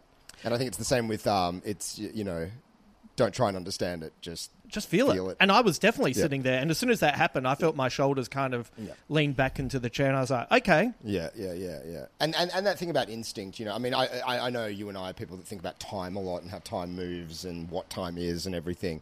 But uh, that's definitely something I got more out of the second rewatch. Yes. In just kind of not thinking about how it was working. And then all of a sudden it did make sense. Right. Strangely. Okay, so... we're going to do a little bit of Nolan jumping with this podcast, mm-hmm. and I'm going to jump to the first three points in Squid Bits so sure. we can discuss yep. this. Yep, yep. So let's talk the word tenet and the Sator Square. The word tenet means a principle or belief, especially one of the main principles of a religion or philosophy. Mm-hmm. It is also a palindrome, which is how the script is designed. It flows forwards and backwards. Now, we're going to jump to the Squid Bit parts, and I'm going to explain the Sator Square, which is an ancient Latin palindrome that anthropologists have been digging up in the ruins of Pompeii, Rome, England, Syria, and Sweden. It is a word square containing a five-word Latin palindrome that can be read in four directions. The five words are Sator, Arepo, Tenet, Opera, Rotus. The translation is believed to be about a farmer named Arepo and his plough, but because the square is often found in connection with churches and abbeys, there are some scholars who believe it is Christian in origin. If you rearrange the words into a cross, you get the words Pater Noster, which means Our Father, with two A's and two O's, possibly signifying the Alpha and Omega, a Christian reference to God. Since early Christians were slaughtered and persecuted by the Roman Empire, this might have been a covert way to speak to one another without anyone knowing. This might not be completely correct, as the Sator squares turned up in Pompeii, which suggests the palindrome has older roots in Judaism. Others believed it is a reference to Greek or Egyptian deities, and that it was intended to be used for incantations. A nineteenth century Pennsylvanian, Pennsylvania's Dutch doctor's manual instructs people to inscribe the square in butter smeared on a piece of bread, and then to be eaten as a cure for rabies. Mate... Maybe the meaning has morphed over time depending on who was using it, just like the Christians borrowed the fish symbol from the Greeks and Romans. The square is seeded throughout the movie. Sator is Branagh's character's name. Arepo is the Spanish art forger who makes the two Goya paintings. The first scene of the movie takes place at the opera, and guards work for Rotus security, who try to protect the free port where the art is kept without being taxed. So... getting back to... Didn't know the... any of that. Mate, I told you... last night, when I was putting this all together, uh, I said, I've, uh, I've uh. got some fucking great shit for you. So with that in mind, this movie is his Sator Square. If we take into account all of his work, we see themes where Nolan links the mathematical and physical world to the metaphysical properties that make us human. Memory, love, courage, and belief. He is also fascinated with how these all relate to one another with the passage of time. In essence, his movies are about discovering emotion in a cold universe. For me, this movie is something that can just be enjoyed and just ex- experienced as a roller coaster uh, ride, but Personally, I think this is about the idea of faith and contemplation, and I think Nolan is speaking to us when Robert Pattinson's character Neil says that he has faith in the mechanics of the universe. Mm. If you entrust your life to the belief in the universe, that gives you a better chance of experiencing life than imaginary gods and spirits. But I don't think he's saying there's no magic in the universe. I think he's saying that there are still amazing things to discover if we trust the way the universe mm, works. Very Thoughts? good. Very good. Very yes, yes, yes. Uh, Is there anything you want me to go back over? No, no. I gave I'm, you a I'm... big info dump. I was, when I put all of that uh, together, and that line did resonate with me, and I wasn't quite certain why. And then the I looked mechanics at, of the universe. Yeah, yeah and yeah, then yeah. the Sator Square, and it's like, oh, you, yeah. you. Everyone knows that this is, in many essence, a, a palindrome script, but I think it is. It's, it's you know Sator what it Square. is. Yeah, you know yeah. what this is. Uh, I'm glad you're sitting down. This is The Invisibles. Do you know what I mean? Yeah. It's the second volume. Yeah. It's, you know how The Invisibles is Grant Morrison's most personal work, yeah. but you can just read it as yeah. spies running yeah. around doing things, but then it kind of had that magical glyph aspect yeah, to it. Absolutely. Yeah, okay. I like that very much. You know that that tickles my... Uh, all Mate, the things that I'm into. I feel kind of dirty at recording us... absolutely having almost a romantic relationship at this point. I feel like that was the most romantic thing I've ever said to you. It definitely makes me want to go and watch the whole thing again. Within everything you just said, do you think that this would be the perfect final Christopher Nolan movie? In terms of like channeling all of his themes, all of his ideas well, into one little uh, Sator Square? Yeah, and, and I've got... And by the way... If anyone is listening to this thirty-seven minutes in and lying on the ground going, too many ideas, we'll just get into the characters pretty soon. But uh, that's a really good question. I would... That, that's what I mean that, weirdly, I think this movie has been building... His, mm. his oeuvre has been building to this film. And in many ways, if this was his last film... Whew, it wouldn't be a, it wouldn't be a bad last film. It's, it, yeah. it seems like a thema- after what you just said, it seems like a thematically more uh, appropriate final film than Dunkirk would have been, right? You know, and Interstellar, in yeah, many ways. yeah, yeah, and yeah. I love Interstellar, yeah. But this is this is a distillation of everything I love in in entertainment. Something mm. I can just sit there and go. They're bungee jumping up a building, or yeah. that car's moving backwards, yeah. or some of those people are moving forward and some of them are moving backwards. Yeah. And then I can sit there and I can dig into this shit. Yeah, yeah, yeah. Oh, thank God I'm single. for for whoever is the imaginary girlfriend who'd have to put up yeah, with yeah, yeah. The, like, at least I could just sit here by myself working all this stuff out going, oh, nice one. How I can't wait to share it with yeah, them, yeah, yeah, rather yeah. than saying, hey, babe, babe, guess what I just discovered? And she's like, I'm trying to watch The Real Housewives of... Beverly Hills. I don't even know why I'd date someone who was watching that. But anyway.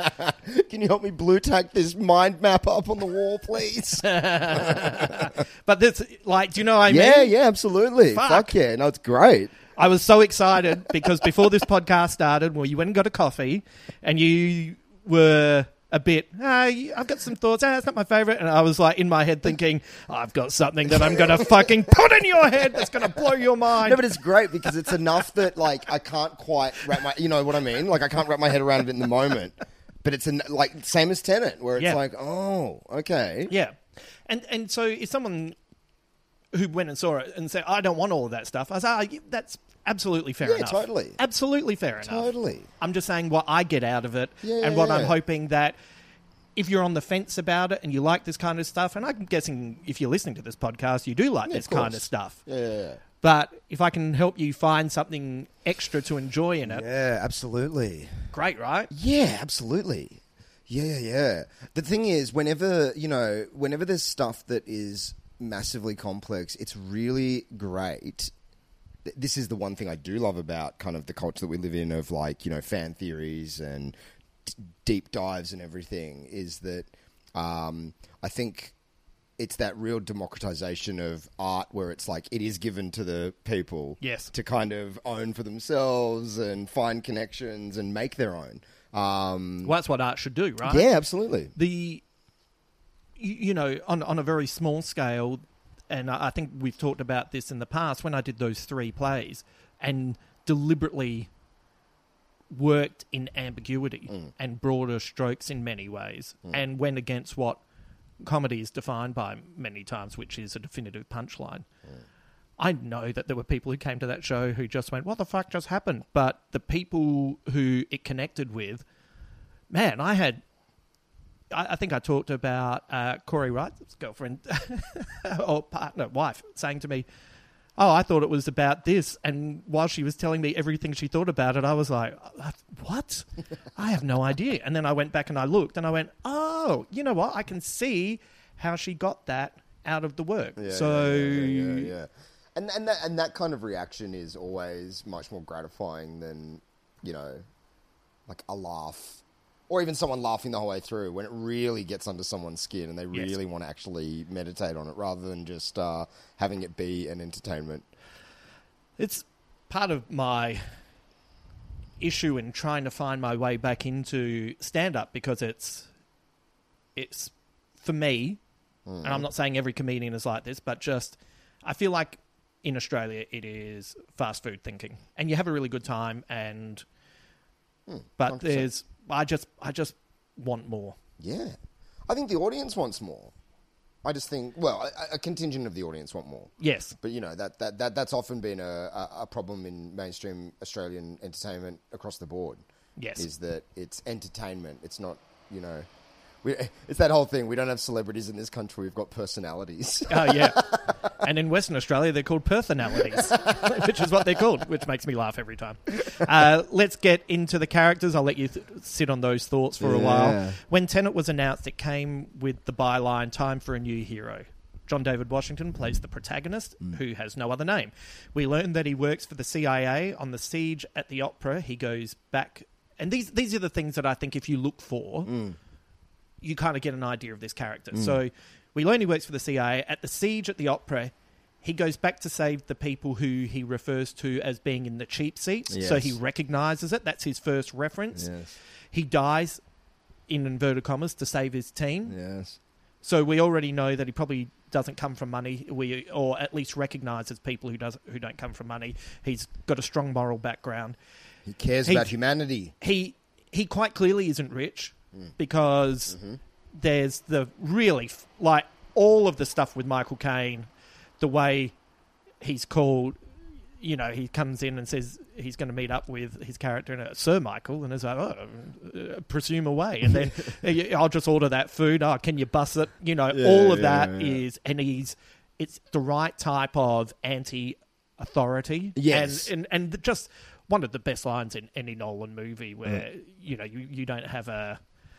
Uh, you know, you're, you're the English aren't the only people who can uh, control snobbery, and, oh, and Michael Caine yeah, yeah, yeah. saying, "But we have a controlling interest in it," yeah, yeah, which yeah, is yeah. just all great.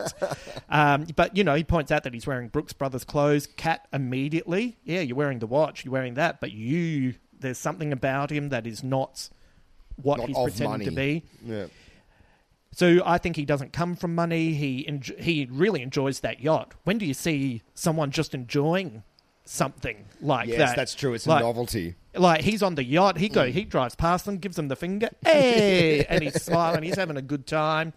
And But he also recognises a Goya painting immediately. Yeah. So even though this is Nolan's Bond movie, there is one incredibly important distinction that makes him specifically Time for a New Hero. Yeah.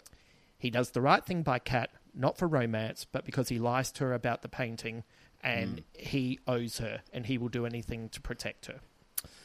Yes. Yes, yes, yes. What there did is you a... think of the protagonist? Uh, I think that he is unbelievably cool. Uh, just seeing someone who is effortlessly confident in a leading man role without having to kind of do the nodding and the winking that is normally involved in that role is hugely refreshing.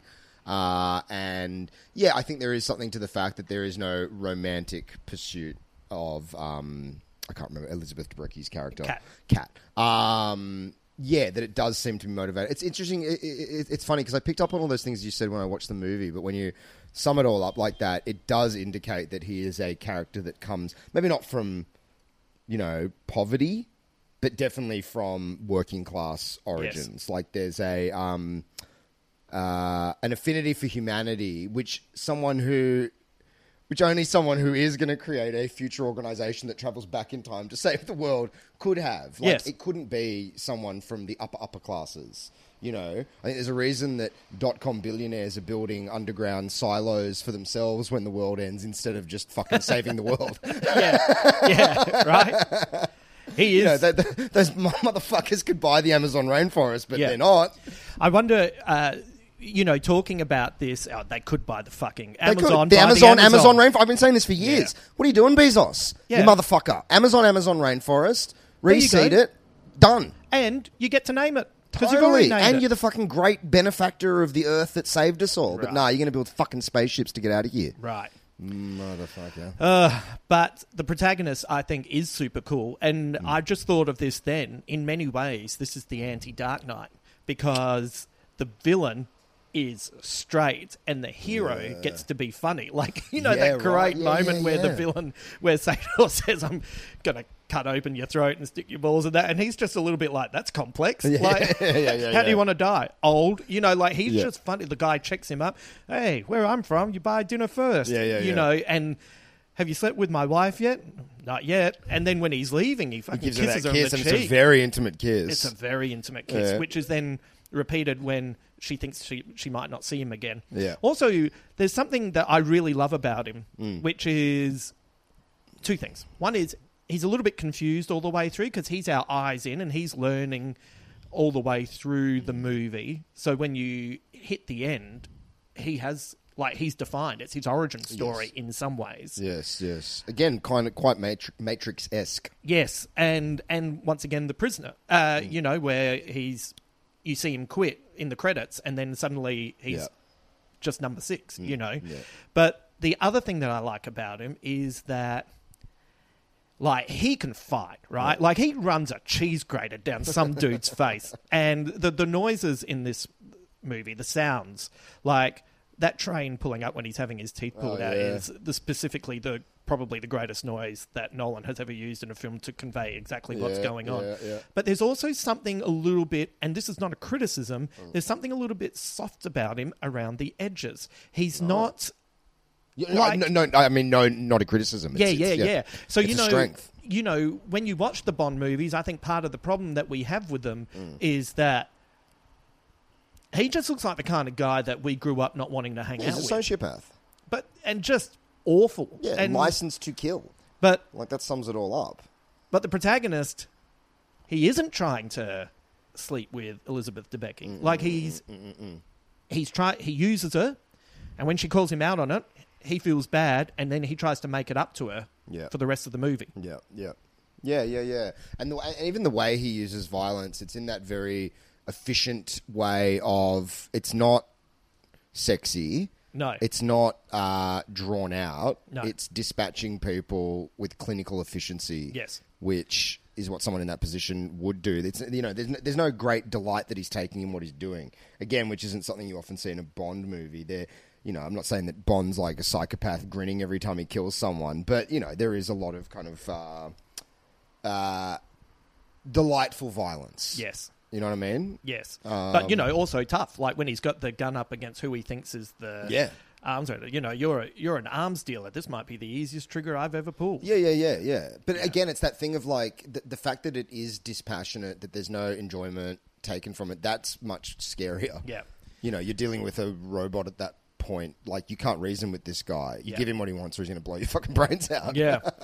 He's, and without the kind of, you know, the glib uh, pun. Also, one of the great, uh, for me, uh. Nolan moments is when she says, you know, when he's giving her the phone and she says, "How, who's going to get it?" And the way he just, like, he doesn't, he delivers it really soft and he says, "Posterity." Mm. And then that music drops. It's a very specific note mm. that kind of, I wish I knew more about music, but it kind of hits.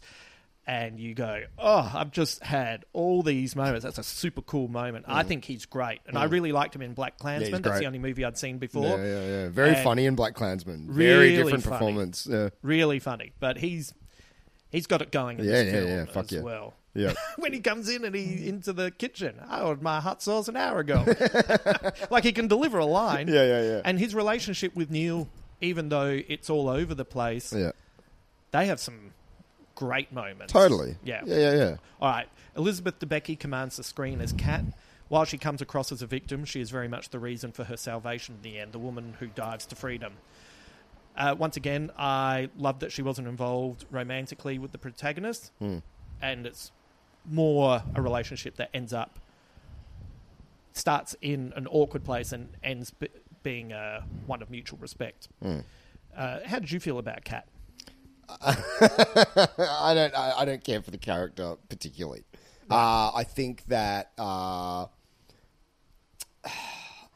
maybe if I, and I think this is this is where my cr- criticism of lack of obvious depth in the character yeah. or obvious character development in, uh, I, I feel like basically it's summed up by analogy with the reference to the sun.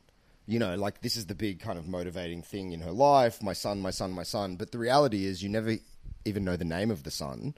You get one grab of the sun going, Mummy, are we going to Milan this weekend? And then it's just my son, my son the whole time without me even knowing the sun. Right. You're giving me no cute moment with the sun. I'm like, oh, what a cute kid. Yeah, I can see why you're fucking, you know, beyond the obvious of like a mother's love for the sun, which yeah. is, you know, in very clear.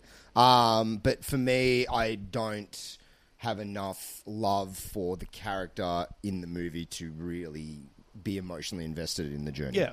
Yeah, yeah that's fair enough. I yeah. can understand that. Yeah. But also, I'm just, you know, come from a single mum background, so I understand that on a deeper level than you. So, oh, no, I'm joking. I'm joking. Well. I know. No, but I do. It, it is weird that the son isn't named.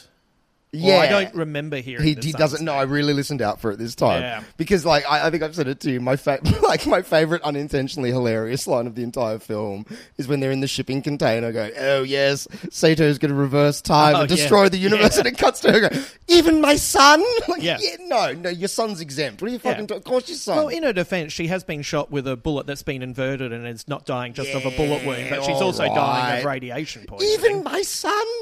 No, your son's going to float in the void. Exempt. Maybe he would. Maybe he would. Maybe his name's Jesus. Oh, no, his name... Hang on a sec. I he reckon... doesn't have a name. You hang barely see his sec. face. You only see his face once. It's like fucking the Inception children. You see his face once when he's like, are we going to the parade in Milan, Mummy? Well, that's all part of the... Uh, that's all part of the um, dreamlike quality for Inception, though, isn't it? Yeah. Yeah, yeah, yeah. And the thing is, and that's the thing, the the, the kids in Inception uh, do it, that that does work for me as like a kind of like ooh, mythological um, unseen thing, a goal to be attained, um, and also it resonates when they turn to camera at the end of the film. No, his name's Max. Oh, Max. Yeah. All right. All right. His name's Max. His name's Max because there's a theory that that he's.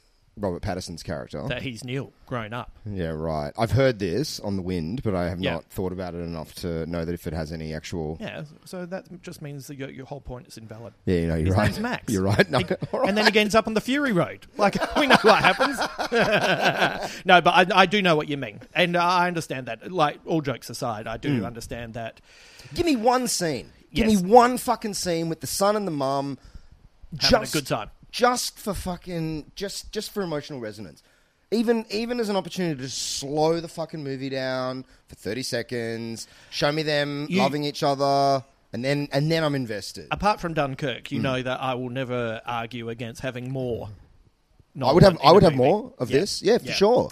I would have more I would have more if it was a slowed down ninety second scene with every character. Just give me a little bit more meat. With each of them. Yeah. Maybe maybe not the protagonist, because I think, you know, it works for him to be this kind of, you know, ooh, man of mystery. I think you get heaps with Neil. Yeah. Yeah, yeah, yeah you do, toward, especially in the second half yeah. of the film, yeah. Uh, of course, Robert Pattinson. Everyone no, knows how we're feeling about him. Guy. He can do no wrong. He's the best.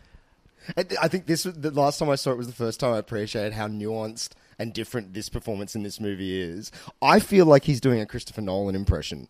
Oh, so that's funny because one of my Squid Bits parts yeah. is he based it on Christopher Hitchens. On Hitchens? Yes. Yeah, right. Okay. Yes. Yeah, okay. But, you know, I do kind of wonder because there is kind of a... You know how DiCaprio kind of is Nolan? And he's got the Nolan hair. And he kind of says the line at the end about the me- faith in the mechanics of the universe, which does feel like he's the proxy. I, Neil's great, and I think he's. I think it's a really great performance, but you do enjoy his performance more on the rewatch. Yes. Specifically the uh, at the start of the movie when he orders the drink for the protagonist, yes. and he says, you know, well, I'm... I have to be across everything, but they're old friends. And that, that moment where he says, I, I prefer soda, and the way he looks and he says, no, you don't. Yeah, and I noticed this time that uh, the protagonist, and I'm reading into this, it's not implicit in the text, but he, there's like a knowing smile from the protagonist, and it's like, it's not that he knows that he knows Neil, but it's almost like there's a shimmer in... the space-time continuum where he kind of intuitively remembers that he knows this guy. There's an instantaneous connection between them that is not um, normal, considering that they've just met in the middle of Mumbai and they're two operatives. Well, the thing is, is that for the whole movie, he's freaking out because, like, he literally gets picked up to be in Tenet. Mm. Like, he dies. Yeah. He gets picked up to be in Tenet, yeah. then goes and sees a woman who won't tell him what's going on. Yeah. And then he meets up with a guy who seems to know more about yeah. him. That's why it's funny. There's the points where he's, just before he goes and, and inverts himself to go back in time, where he's actually angry because now, who's this Ives guy that yeah, you brought yeah, in? Yeah, like, yeah, what do you yeah, mean yeah. there's a backup? Yeah. But then the moment that they properly... You know, you've seen the little bonding in the... in the uh, hotel room where he says, you know, if you were to uh, I've seen too much, you know, all of that stuff. But the moment that they properly bond as friends is yeah. the moment when they've just saved her life and they're driving away from the the plane exploding. Yes. And oh, and they um and, high-five each other. Well, yeah, kind of, you know, we're the people that saved the world from the bomb that they never knew was going to go off. Yeah, yeah, yeah. Uh, that's kind of the bonding moment of the totally. friendship. Yeah, yeah, yeah. yeah. But, I, but I did get the... Uh, I, I feel like there's a... I don't know. There's a resonance maybe. there early yeah. on. Like, and, and you know, I, this is me projecting well, my own things onto it. Well, it's but, like, um, if there's... And we'll get to this later. If there's a bullet hole, it has to happen. And if it's a friendship, it has to happen. So he's... But he's definitely trying to work things out. Like, the whole time... Mm. It's yeah. yeah, yeah, yeah. Also, uh, I kind of like that scene when they first meet as well because God, it looks fucking hot there, doesn't yeah, it? It looks yeah, really yeah, yeah, like yeah, you yeah. can you can feel yeah. the Patterson is shiny. Oh, I know it's such a such a full on moment. Oh, you do kind of have these different uh, reactions to the different set yeah. pieces, don't yeah, you? Yeah, yeah. But Patterson is so, so he's the movie good. star of our age. For a long time, I thought it was Tom Hardy. It's fucking Patterson, man. Yeah, what a legend. Is he your favourite character in the movie? Oh, yeah, of course. Yeah, yeah. But, you know, like I, I'm biased. He's my favourite. Yeah. Robert Pattinson's my favourite character in any Robert Pattinson movie. yeah. Uh, Kenneth Branagh is the complete opposite of his last Nolan role. Yeah. like yeah, the complete opposite. Yeah. What a, what a delicious role to play. I know. Some people think he is one note, but I'd argue that he is pitch perfect for the movie. Yeah. And, you know... It's a Bond be, villain. Yeah. yeah. And... Now that we've kind of thought about it, and he's the it's the opposite to The Dark Knight, where yeah. he's just playing the one note. And yeah. also, if he wasn't one note, I don't know if when he gets pushed off the boat, it would have been as satisfying, that clunk yeah, yeah, noise. Yeah, yeah, yeah. and, the, and, the, and the very obvious neck break. It's really oh, nauseating. It's really full on. But there's a part of you that goes, yeah. But yeah. Uh, well, I, I, think the, I think the plan is so over the top and, you know... I think it's the most outlandish thing of all, the, including all the time jumping and everything. The guy's got a fucking device yes. attached to his heart, and like it's very like sixties Bond. Yes, you know, when I die, the world goes with me. Yes. He has to be like Shredder or Doctor Claw or yes. whatever. Like he has to be. And I also think there is, like I've, like once again, maybe we're projecting, but yeah. I do think there's humour in the way he's performing. Oh, fuck it. Yeah, like it's course. really funny when yeah, he's yeah, talking yeah. about how he's going to choke him to death with his own balls and doesn't. Yeah, yeah, yeah, yeah. Right. yeah. Though I tell you what, that close up because you kind of weirdly, uh, I just don't think you see that many movies with full close-ups of faces when he's yelling at Elizabeth Debicki. Oh, yeah, that yeah. is yeah. absolutely terrifying. Yeah, he's finding something in him. Whew, yeah, the lack of deep. The lack of lips is terrifying that close. I think it's also uh, it's that it's that it's in that great tradition of um, you know, a great actor playing against type. Yes. Uh, and you know, I've seen Kenneth Branagh be, you know, unhinged or extreme, but I've never seen him like just pure evil. Yeah. Uh, and it is terrifying because you have an idea of Kenneth Branagh in your head. Yeah. Um, it's fun seeing him off the yeah, back yeah, of Dunkirk great. And then watching this yeah, and going, great. Oh yeah. Uh, I also love, I think you pronounce his name Himesh Patel, or is it Himesh Patel? Is he the guy that uh, hijacks he, the plane? Yeah. Yeah, he's great. He's very funny. Cool. Yeah, too. He reminds me of Tom Hardy in Inception. Just that yes. very understated, completely like when they're like, "What about the uh, what about the people on the plane? They'll be fine. They'll be fine." Yeah, like it's so oh, dismissive. Like, yeah, what do you? What yeah, are you no, even nobody on the plane. We'll throw the. Yeah. We'll, oh, when he's talking about throwing the pilots. Yeah, the pilots. They'll yeah, they'll be fine. Be fine. yeah, Other, uh, yeah, he's great. Uh, Aaron Taylor Johnson's unrecognizable. Ives. Oh, to man. Think that's kick ass. Yeah, uh, he's. Ives is a fascinating character. This is some cowboy shit, yeah, you know. Yeah, yeah, yeah, yeah, yeah. Uh, I also th- think uh, Dimple Kapadia as Priya, I think that's how you pronounce her name, as the, the arms dealer. Oh yeah, yeah, yeah. I think she, I think that's a great performance as well. Yeah, I think very she's M-like. Uh, and just so tricky. Mm. Like the whole thing's so tricky. Is uh, is there any other characters that stand out, or have we pretty much covered? I think all the others are just, you know, like uh, Sato's goon. Yeah.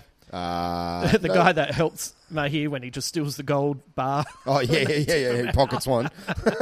Did you notice the? Did you notice the ambulance leaving yes. and coming? Yes, yes, yes. In that scene, that's fun, isn't it? Yeah. Uh, when the protagonist says to Michael Caine, "Thank you, Sir Michael." Did you read anything extra into that? Because Michael Caine's eighty-seven years old. Is this possibly? Oh yeah, it could be. It could like be, it felt uh... like the way it shot as well. It's like yeah. It's like the protagonist is looking at us, and I was just there was just this little. It, the first time I watched it, I had a little bit of a chill because it's like, oh yeah, Michael Caine's old. Little in memoriam moment pre- before the fact. Well, you know, like maybe he's just like by the. Nolan takes two or three years to make a movie, yeah. and like even if like I'm not saying Michael Caine's anywhere near death's door no, or no, anything, definitely. But it's just yeah, yeah, it was kind of a slightly moving moment for me. Uh, but it's it's said, it's said with such joy as well. Yeah. For a character, for two characters I've just met, and yeah, also and, yeah. also his last bit is telling him to get going because he knows that he's upset the maitre d'. Yeah, it's yeah, really funny. Here. Yeah. What are you doing? Um, many set pieces in the movie. Yeah. Uh, the opera siege, the bungee jumping, the truck heist, into the car chase, the plane crash, backwards and forwards, the ending. Uh, Do you have a favourite scene? I think the Opera House is my favourite one. I, it's probably the most understated one, but uh, I was... Like, my legs were going oh, during that yeah. scene, like, bouncing up and down. And I think it's just a... Um, it reminded me of... I mean, it, it's a more intense version of the opening of Dark Knight, where you get that just thirty seconds of nothing, and then... Boom, here yeah. we go. And you're fucking, you know, the roller coaster has left the station oh. and you can't get off. Well, even the sound of the instruments yeah. tuning yeah, up yeah, yeah. set your teeth on yeah, edge, yeah, yeah, which yeah. was obviously done deliberately. And then the first guy that comes in, you're like, is that Bane? yeah. Like, what is happening? yeah, yeah, yeah, yeah. I think that is uh, my favourite. Um, and, you know, surprising because it is probably the most understated one. Uh, and then probably after that, I, I really enjoyed the car chase. The reverse car chase, when yes. all the pieces start coming back together. Yeah. Very good. So cool. Yep. Let's explain three ideas about the movie to help people unravel their thoughts on it. Uh, I was reading Den of Geek, and they actually actually uh, sum this up the best. I'd written something that was way more complicated, and then this made more sense. So entropy can be described as a measurement of how much information is needed to describe a system. The second law of thermodynamics states that the amount of entropy can only increase. In Tenet, entropy can be inverted, which means less information is needed to measure a system, and instead of a result of disorder, you end up with order. Mm. An example, if you want to reverse the entropy of a cheese grater, the cheese would go back through the grater and reform into a solid block. With that in mind, Sator wants to find the pieces of an algorithm that were made solid and hidden in the past, which when combined will invert the entropy of the world and destroy it. Since he has he has, he has a terminal in, illness, he has a dead man switch, so when he kills himself, he takes the world with him. Mm. There's nothing really. That, that's pretty straightforward, isn't it? Yeah, it is. Like with that, from that explanation. You and me it is, yeah. yeah. But that, that makes sense. Yeah, explain that to my mum, and that's not straightforward. No, but yes. I know. But I, I, was, I was talking more about my explanation, yes. right? Uh, or and with the help of Den of Geek. Like the cheese grater, I looked at that and went, oh, I was trying to work out how to describe that, and I was like, yeah, the cheese grater is... Well, I was explaining perfect. It to a kid the other day, Tenet, and uh, he said, would that be like if there was a piece of poo in the toilet and it went back into your bum? And I was like, yep, exactly, you got it, oh, kid. Take that, Den of Geek. That kid nailed it. That would be the most depressing shit ever. But he nailed it. He yeah. just like completely got it straight up. Well, kids just do kind of get stuff, don't they? We're, we're, we're all guilty of overthinking things. Um, the temporal pincer movement is where half the soldiers are moving forward in time and gaining information in the city that the other half are using to move backwards through time. They know that the bomb goes off, so that's not going to change. Right. So that is why Ives and the protagonist have to find the algorithm alone, destroy it, and then are meant to die there, so nobody will ever know where it was buried. This is also what Kat does. She goes back to kill Sator. When she jumps off the boat and sees herself, she doesn't realise she has inverted entropy. What was once broken is now whole. Uh, uh, She's now whole. Do you know what I mean? Yeah, kind of. This is the part where my, my, my head starts to fall apart during the siege. This is the, this is where my uh, understanding of what is happening uh, breaks apart a bit. So... time moves forward, yeah. and there's the blue team. I think it's the blue or the red team. The red the team. The red team are the one that the protagonist is in. Yeah. Yes. So they have a plan. Uh-huh. The plan is based on what the blue team has already done. Sure. Which is all happening at the same time. Yeah. Yeah. Yeah. Like it looks like it's happening at the same time. Yes. So the reason the red team knows where the bomb is is because the blue team have already experienced that. Okay. Yep. And the blue team are moving backwards through forward moving time. Yeah, so they're okay. so they're and so they're gaining the information which they then pass on, and they're having to do it all at once yeah. because nobody can find the algorithm. Right. And that's why they're meant to that's why Ives is going to shoot them, because if they die, blue team and red team don't know where the algorithm is, so then the secret would go with them. Uh-huh. Uh-huh. But, okay, got but, it. Yep. Yep. Got it. Yep. And then that's also but that's also what Kat does. We meet her at the start and she's damaged, mm-hmm. but she gets inverted, goes back.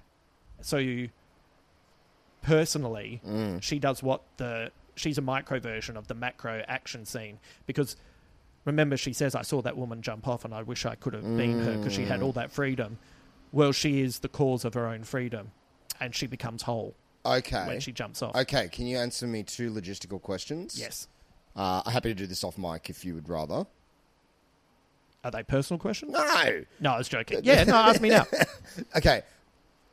They make a big deal out of if uh, Kenneth Branagh's character dies, the bomb goes off. Yes. Why doesn't the bomb go off when he dies? The bomb does go off. But it, but they no, get the algorithm. But the, they get the algorithm out, right? Yeah, that's what they have to do because the... the but the bomb's still counting down, right? So the bomb was going to go off anyway. Yes. And then but they do- had to get the algorithm because the algorithm was going to get buried. Okay. So then it was found in the future, which would then allow them to... Right, right, right, right, right, right. Okay, all right, yeah, all right, all right. Yeah. I'm, I'm, no, no. I, I feel like people did when they watched Inception, where it's like, yes. I kind of get it, but yes. now, okay, I understand. By okay. the way, this is why if someone says, uh, as a criticism, this is just too much for me, that's why I say, no, nah, but that's fair enough. Yeah, yeah, yeah. Yeah, but okay. this is in my wheelhouse. So, yes. Yeah. Second question. Yes. I know that Kat says...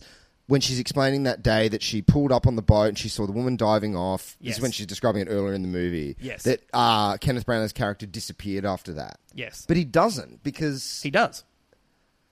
What timeline are they operating on then? Because she meets John David Washington's character after she says she oh, no, saw that happen. I know, but she's saying he, he...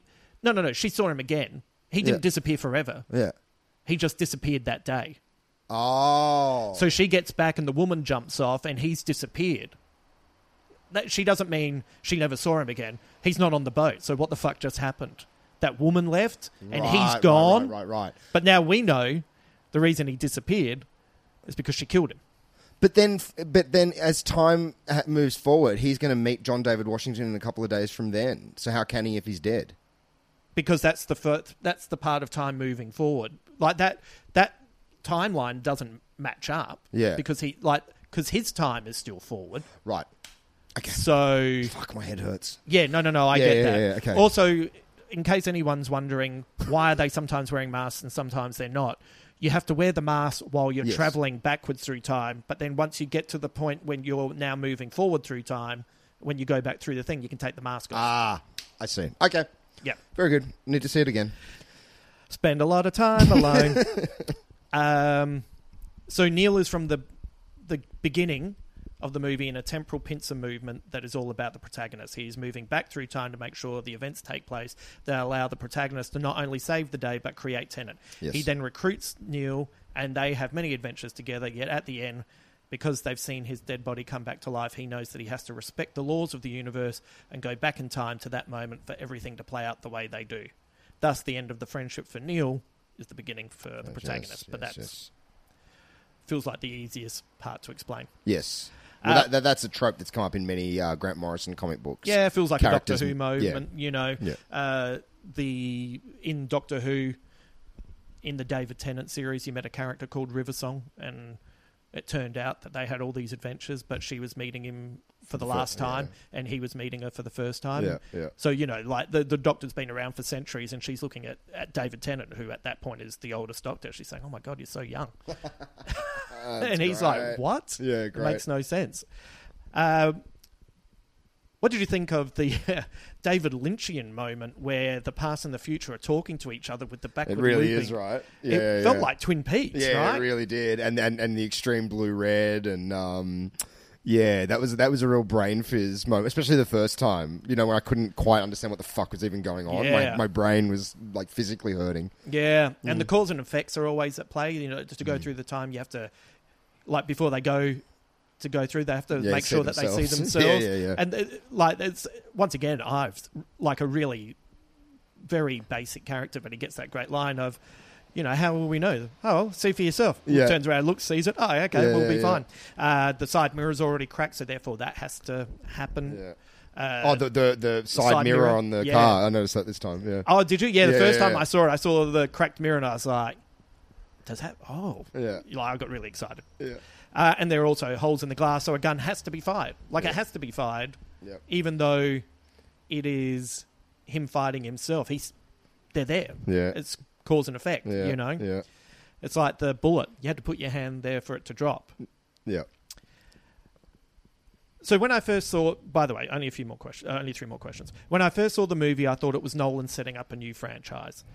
Uh, regardless of how you see the box office numbers, I'm now wondering if I do want to see any more. So the reason... So I was really pumped. I was like, well, if we get two more Tenet movies yeah. and we see... And it finishes with him recruiting Neil, yeah. I'll be totally into that. And I'm not saying I'm not into that. Yeah. But I know the movie that had the biggest effect on a young Nolan was Star Wars. And Star Wars starts off... in the middle of the story. Mm-hmm. And wasn't Star Wars, I don't know, more fun when there weren't prequels or sequels? And we discussed, like, remember, oh, you know, there's nine. Like, I remember those conversations yeah, as, yeah, as kids yeah, yeah, and, yeah. and thinking about it. And there's so many juicy lines that possibly hint at more, at uh, more of their adventures. Like, Neil yeah. at one point early on in the film asked the protagonist if he would take a woman hostage or a child, and does that mean at some point in the future he did have to make that choice? mm. do we but do we even need that answered? Is there something kind of beautiful if this is like Inception, this one-off movie that takes place within a world of adventure that we never see? Yeah, it's it's one of those deals where it's like, you know, uh, I would gladly watch more. Yeah uh, you know, again, similar to The Matrix, you know, sure, I'd love to see what Neo, Neo does next.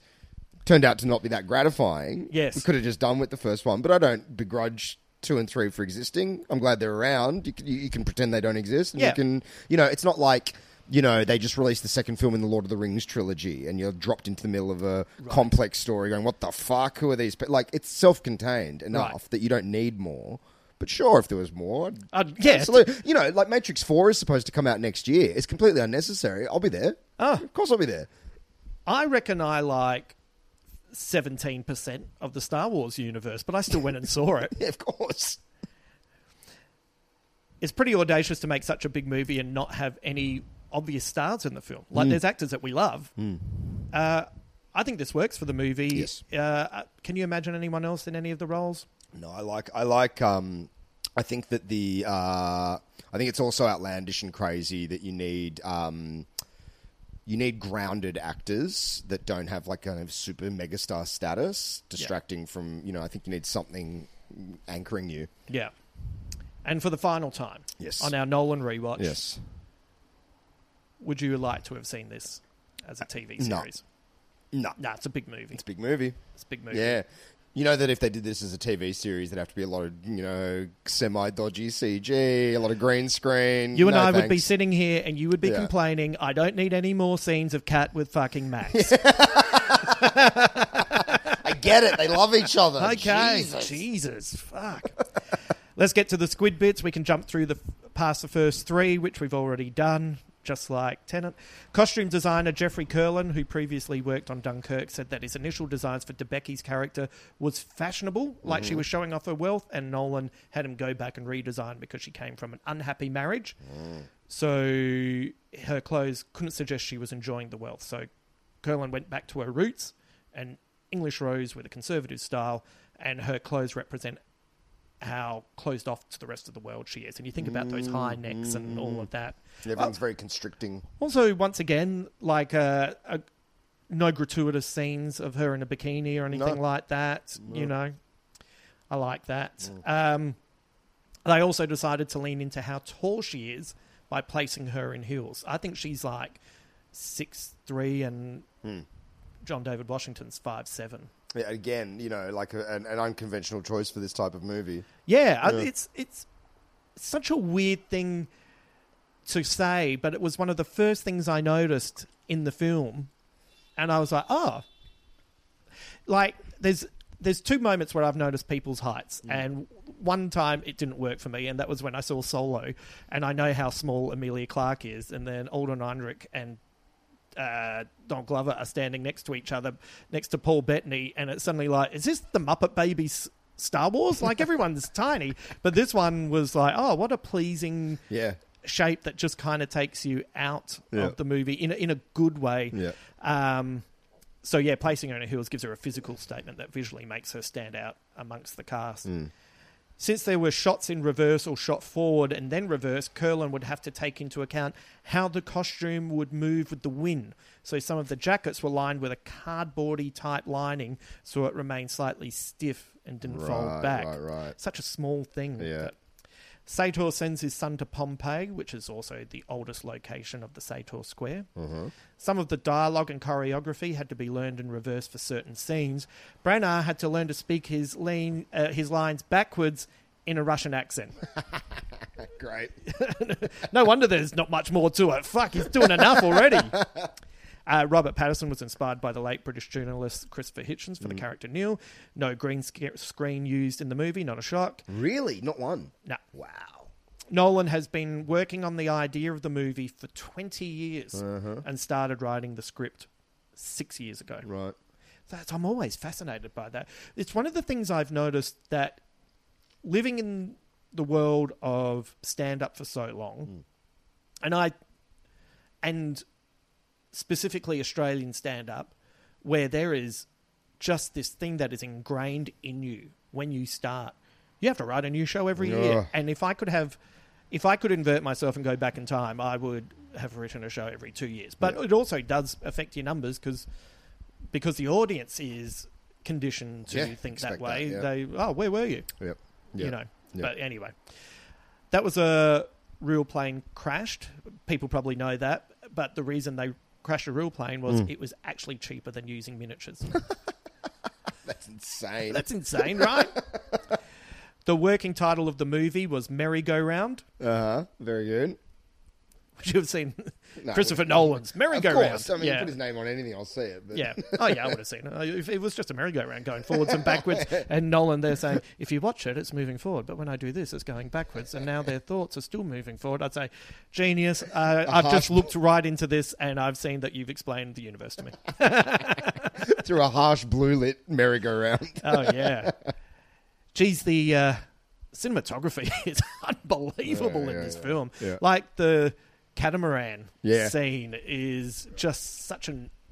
That, w- that would probably be, in many ways, the scene that I could do without, but I also know that is his big Bond kind oh, it of... It looks good. It looks so Come good. On. It's amazing. And the music yeah. is whew, mm. great. The movie cost two hundred five million dollars to make, which is a massive budget for a film that doesn't have brand name recognition mm. or any major yeah. box office stars. Yeah. Kip Thorne once again provided help on the science of the film. Debicki had the character written for her after Emma Thomas, Nolan's wife, saw her in Widows and insisted that Nolan rewrite Kat to suit her. Really? Yeah. Widows is fucking great. What a fucking great underrated movie Widows is. Yeah, uh, you know what? I have not seen Widows. Oh, but... man. I'll watch that with you any night. That's oh. a great flick. Steve it... McQueen, come on. Yes. Yeah, yeah, it's great. It was... You know, there's just some movies that you are ready to see yeah. and then you just get a bit busy and yeah. then you go, oh. It's gone. I, I missed that. Yeah. Some actors audition using scripts for The Matrix and Westworld. Ah, uh, right. So no, Nolan usually screens movies for the crew to get them in the headspace, but this time he wanted to work on the memory of what makes a great spy film. I did not know that uh. before I did this little bit of research, uh. but that kind of aligns with both our reactions to... Yeah. It's sitting in the back of the subconscious in a way. The mega yacht is named Planet Nine and has a helipad, hot tubs, pools, several floors, and was insured for one hundred million dollars. And the carpets in two rooms were worth a collective million. Ugh, rich people are fucking awful. Yuck. Like, just come on, relax. That was that's one of the. Uh, what, what does she say? We spend eleven million dollars on a holiday. Where'd you go? Mars? Vietnam. And yeah. that's one of the giveaways that he doesn't really yeah, know yeah, anything yeah. about money. Mm-hmm. The film... Hit Mars for eleven million dollars. Yeah. It's such a funny line. The movie was filmed in seven countries. Denmark, Estonia, India, Italy, Norway, the United Kingdom and the United States. Uh, All places none of us will be going visiting. To for a very long time. Very long time. Yeah. Do you like the view from your balcony, Hamo? Yes, I do. Thank goodness for that. it's, it's about time to start exploring Australia, I think, given the yeah. current travel conditions. Yes. I've been lucky, actually, and I think about this often when I get a bit down about, or not down, but just get a bit exhausted at the stand-up world. I've been very lucky oh, fuck and yeah. I, to say that because of stand-up, I have been to Karratha and Port Hedland and to Alice Springs yeah, and to yeah, Townsville yeah. and it's it's given me an opportunity to yeah, yeah, yeah. see Australia, and it's one of the things that you should always keep in mind when um, being a bit frustrated with things. Mm-hmm. But I also, it would be nice to be able to go to some of these places and not have to think about how I'm going to do the yuck yucks later on. uh, composer Ludwig Göransson incorporated Nolan's own breathing as part of the score for Sator. Uh-huh. Uh, particularly, I, I really like the music. Uh-huh. The two scenes that I feel that it's kind of stunning are when he's in the windmill.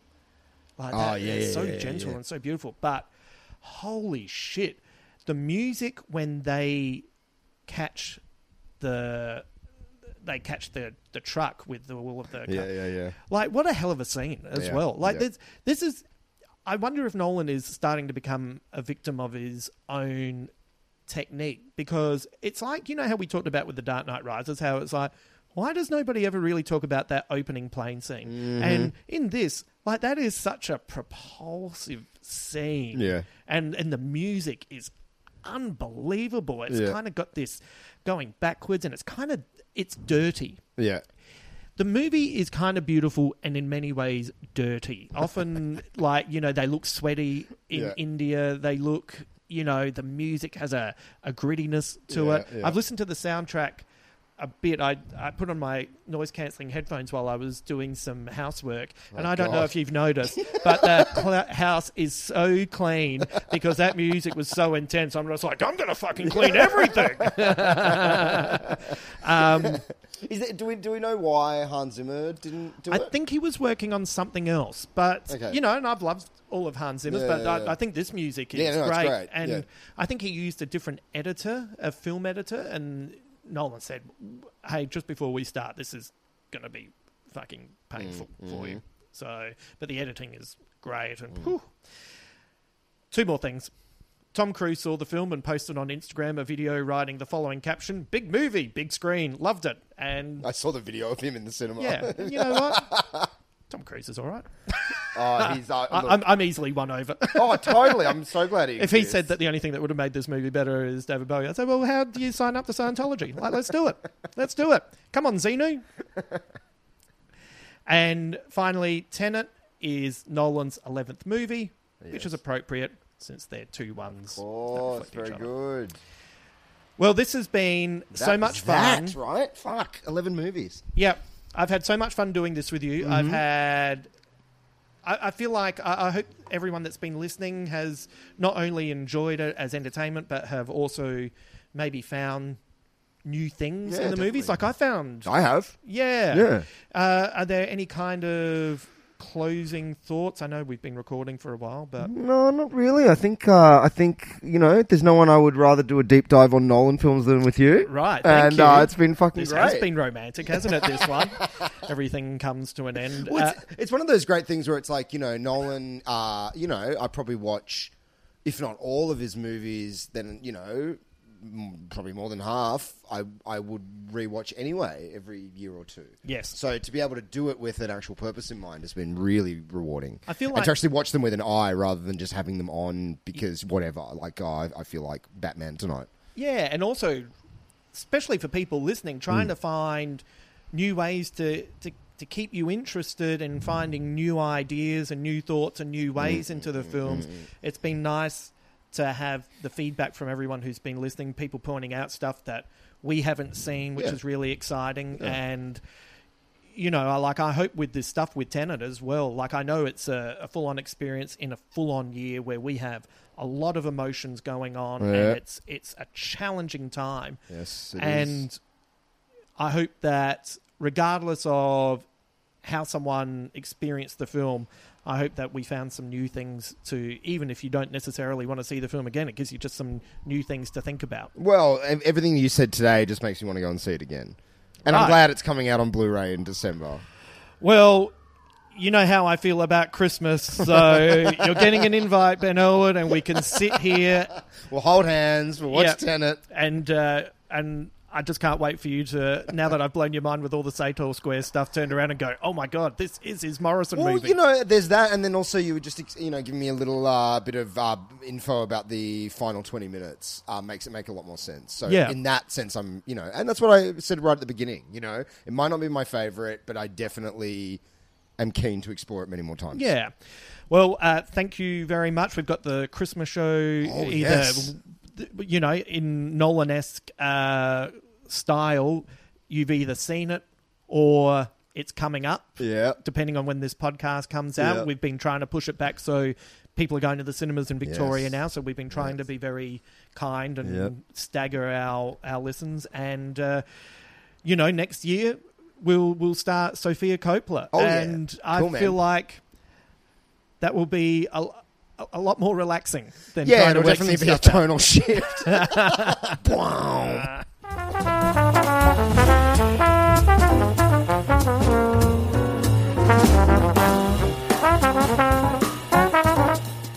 Thank you to Rachel Melanta for all her work from abroad, and also to Ben Elwood on the Christopher Nolan rewatch. That's it. We're done. We essentially started with, well, not his first movie, but... You know, in Memento, we we saw a gun firing backwards, and we finished with a movie where we saw a bullet moving backwards as a wall reforms. It's been a fun rewatch, and I've really enjoyed it, and I hope you've really enjoyed it as well. There might be some of the movies that you're not quite as into, but hopefully we found a way for you to get into it, maybe enjoy them in a way that you haven't before. And if you already were a fan, hopefully we found some new things for you to discover. We discovered new things. That's always really exciting. That's what we're always trying to do here on Big Squid. Next season, we'll be delving into Sophia Coppola's work. So I'm really looking forward to getting into that in the new year. You know, there was a lot of talk about maybe David Fincher or... Oh, there was a part of me that actually wanted to do Wes Anderson, et cetera. But you know what? It is a sausage... forest out there, and Coppola's work is fantastic, so let's uh, let's get into her stuff. And I haven't seen some of her movies as well, so it'll have a slightly different feel to the Nolan rewatch. And I think that will uh, keep things kind of moving along and progressing, and, and just give a slightly different texture to season four of Big Squid. Uh, also, remember, if you'd like to read Chris Gooch's graphic novel Under Earth, I'll leave a link at our Big Squid Facebook page for you to find it easily.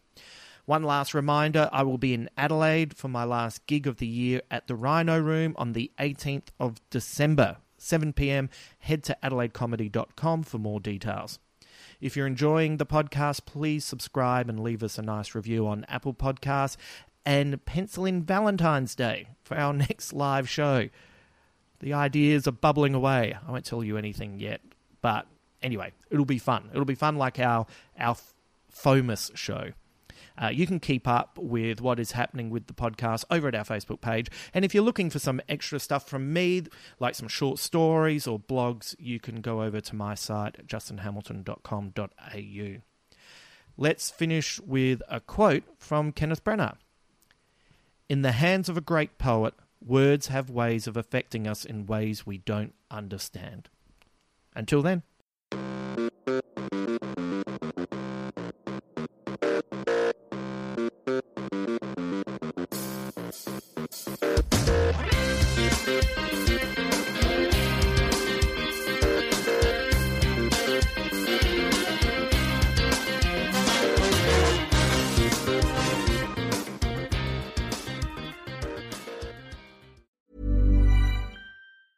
A lot can happen in the next three years. Like a chatbot may be your new best friend. But what won't change? Needing health insurance. United Healthcare Tri-Term Medical Plans are available for these changing times. Underwritten by Golden Rule Insurance Company, they offer budget-friendly, flexible coverage for people who are in between jobs or missed open enrollment. The plans last nearly three years in some states, with access to a nationwide network of doctors and hospitals. So for whatever tomorrow brings, United Healthcare Tri-Term Medical Plans may be for you. Learn more at U H one dot com. Hey, it's Danny Pellegrino from Everything Iconic. Ready to upgrade your style game without blowing your budget? Check out Quince. They've got all the good stuff, shirts and polos, activewear and fine leather goods, all at fifty to eighty percent less than other high-end brands. And the best part? They're all about safe, ethical and responsible manufacturing. Get that luxury vibe without the luxury price tag. Hit up quince.com slash upgrade for free shipping and three sixty-five day returns on your next order. That's quince.com slash upgrade.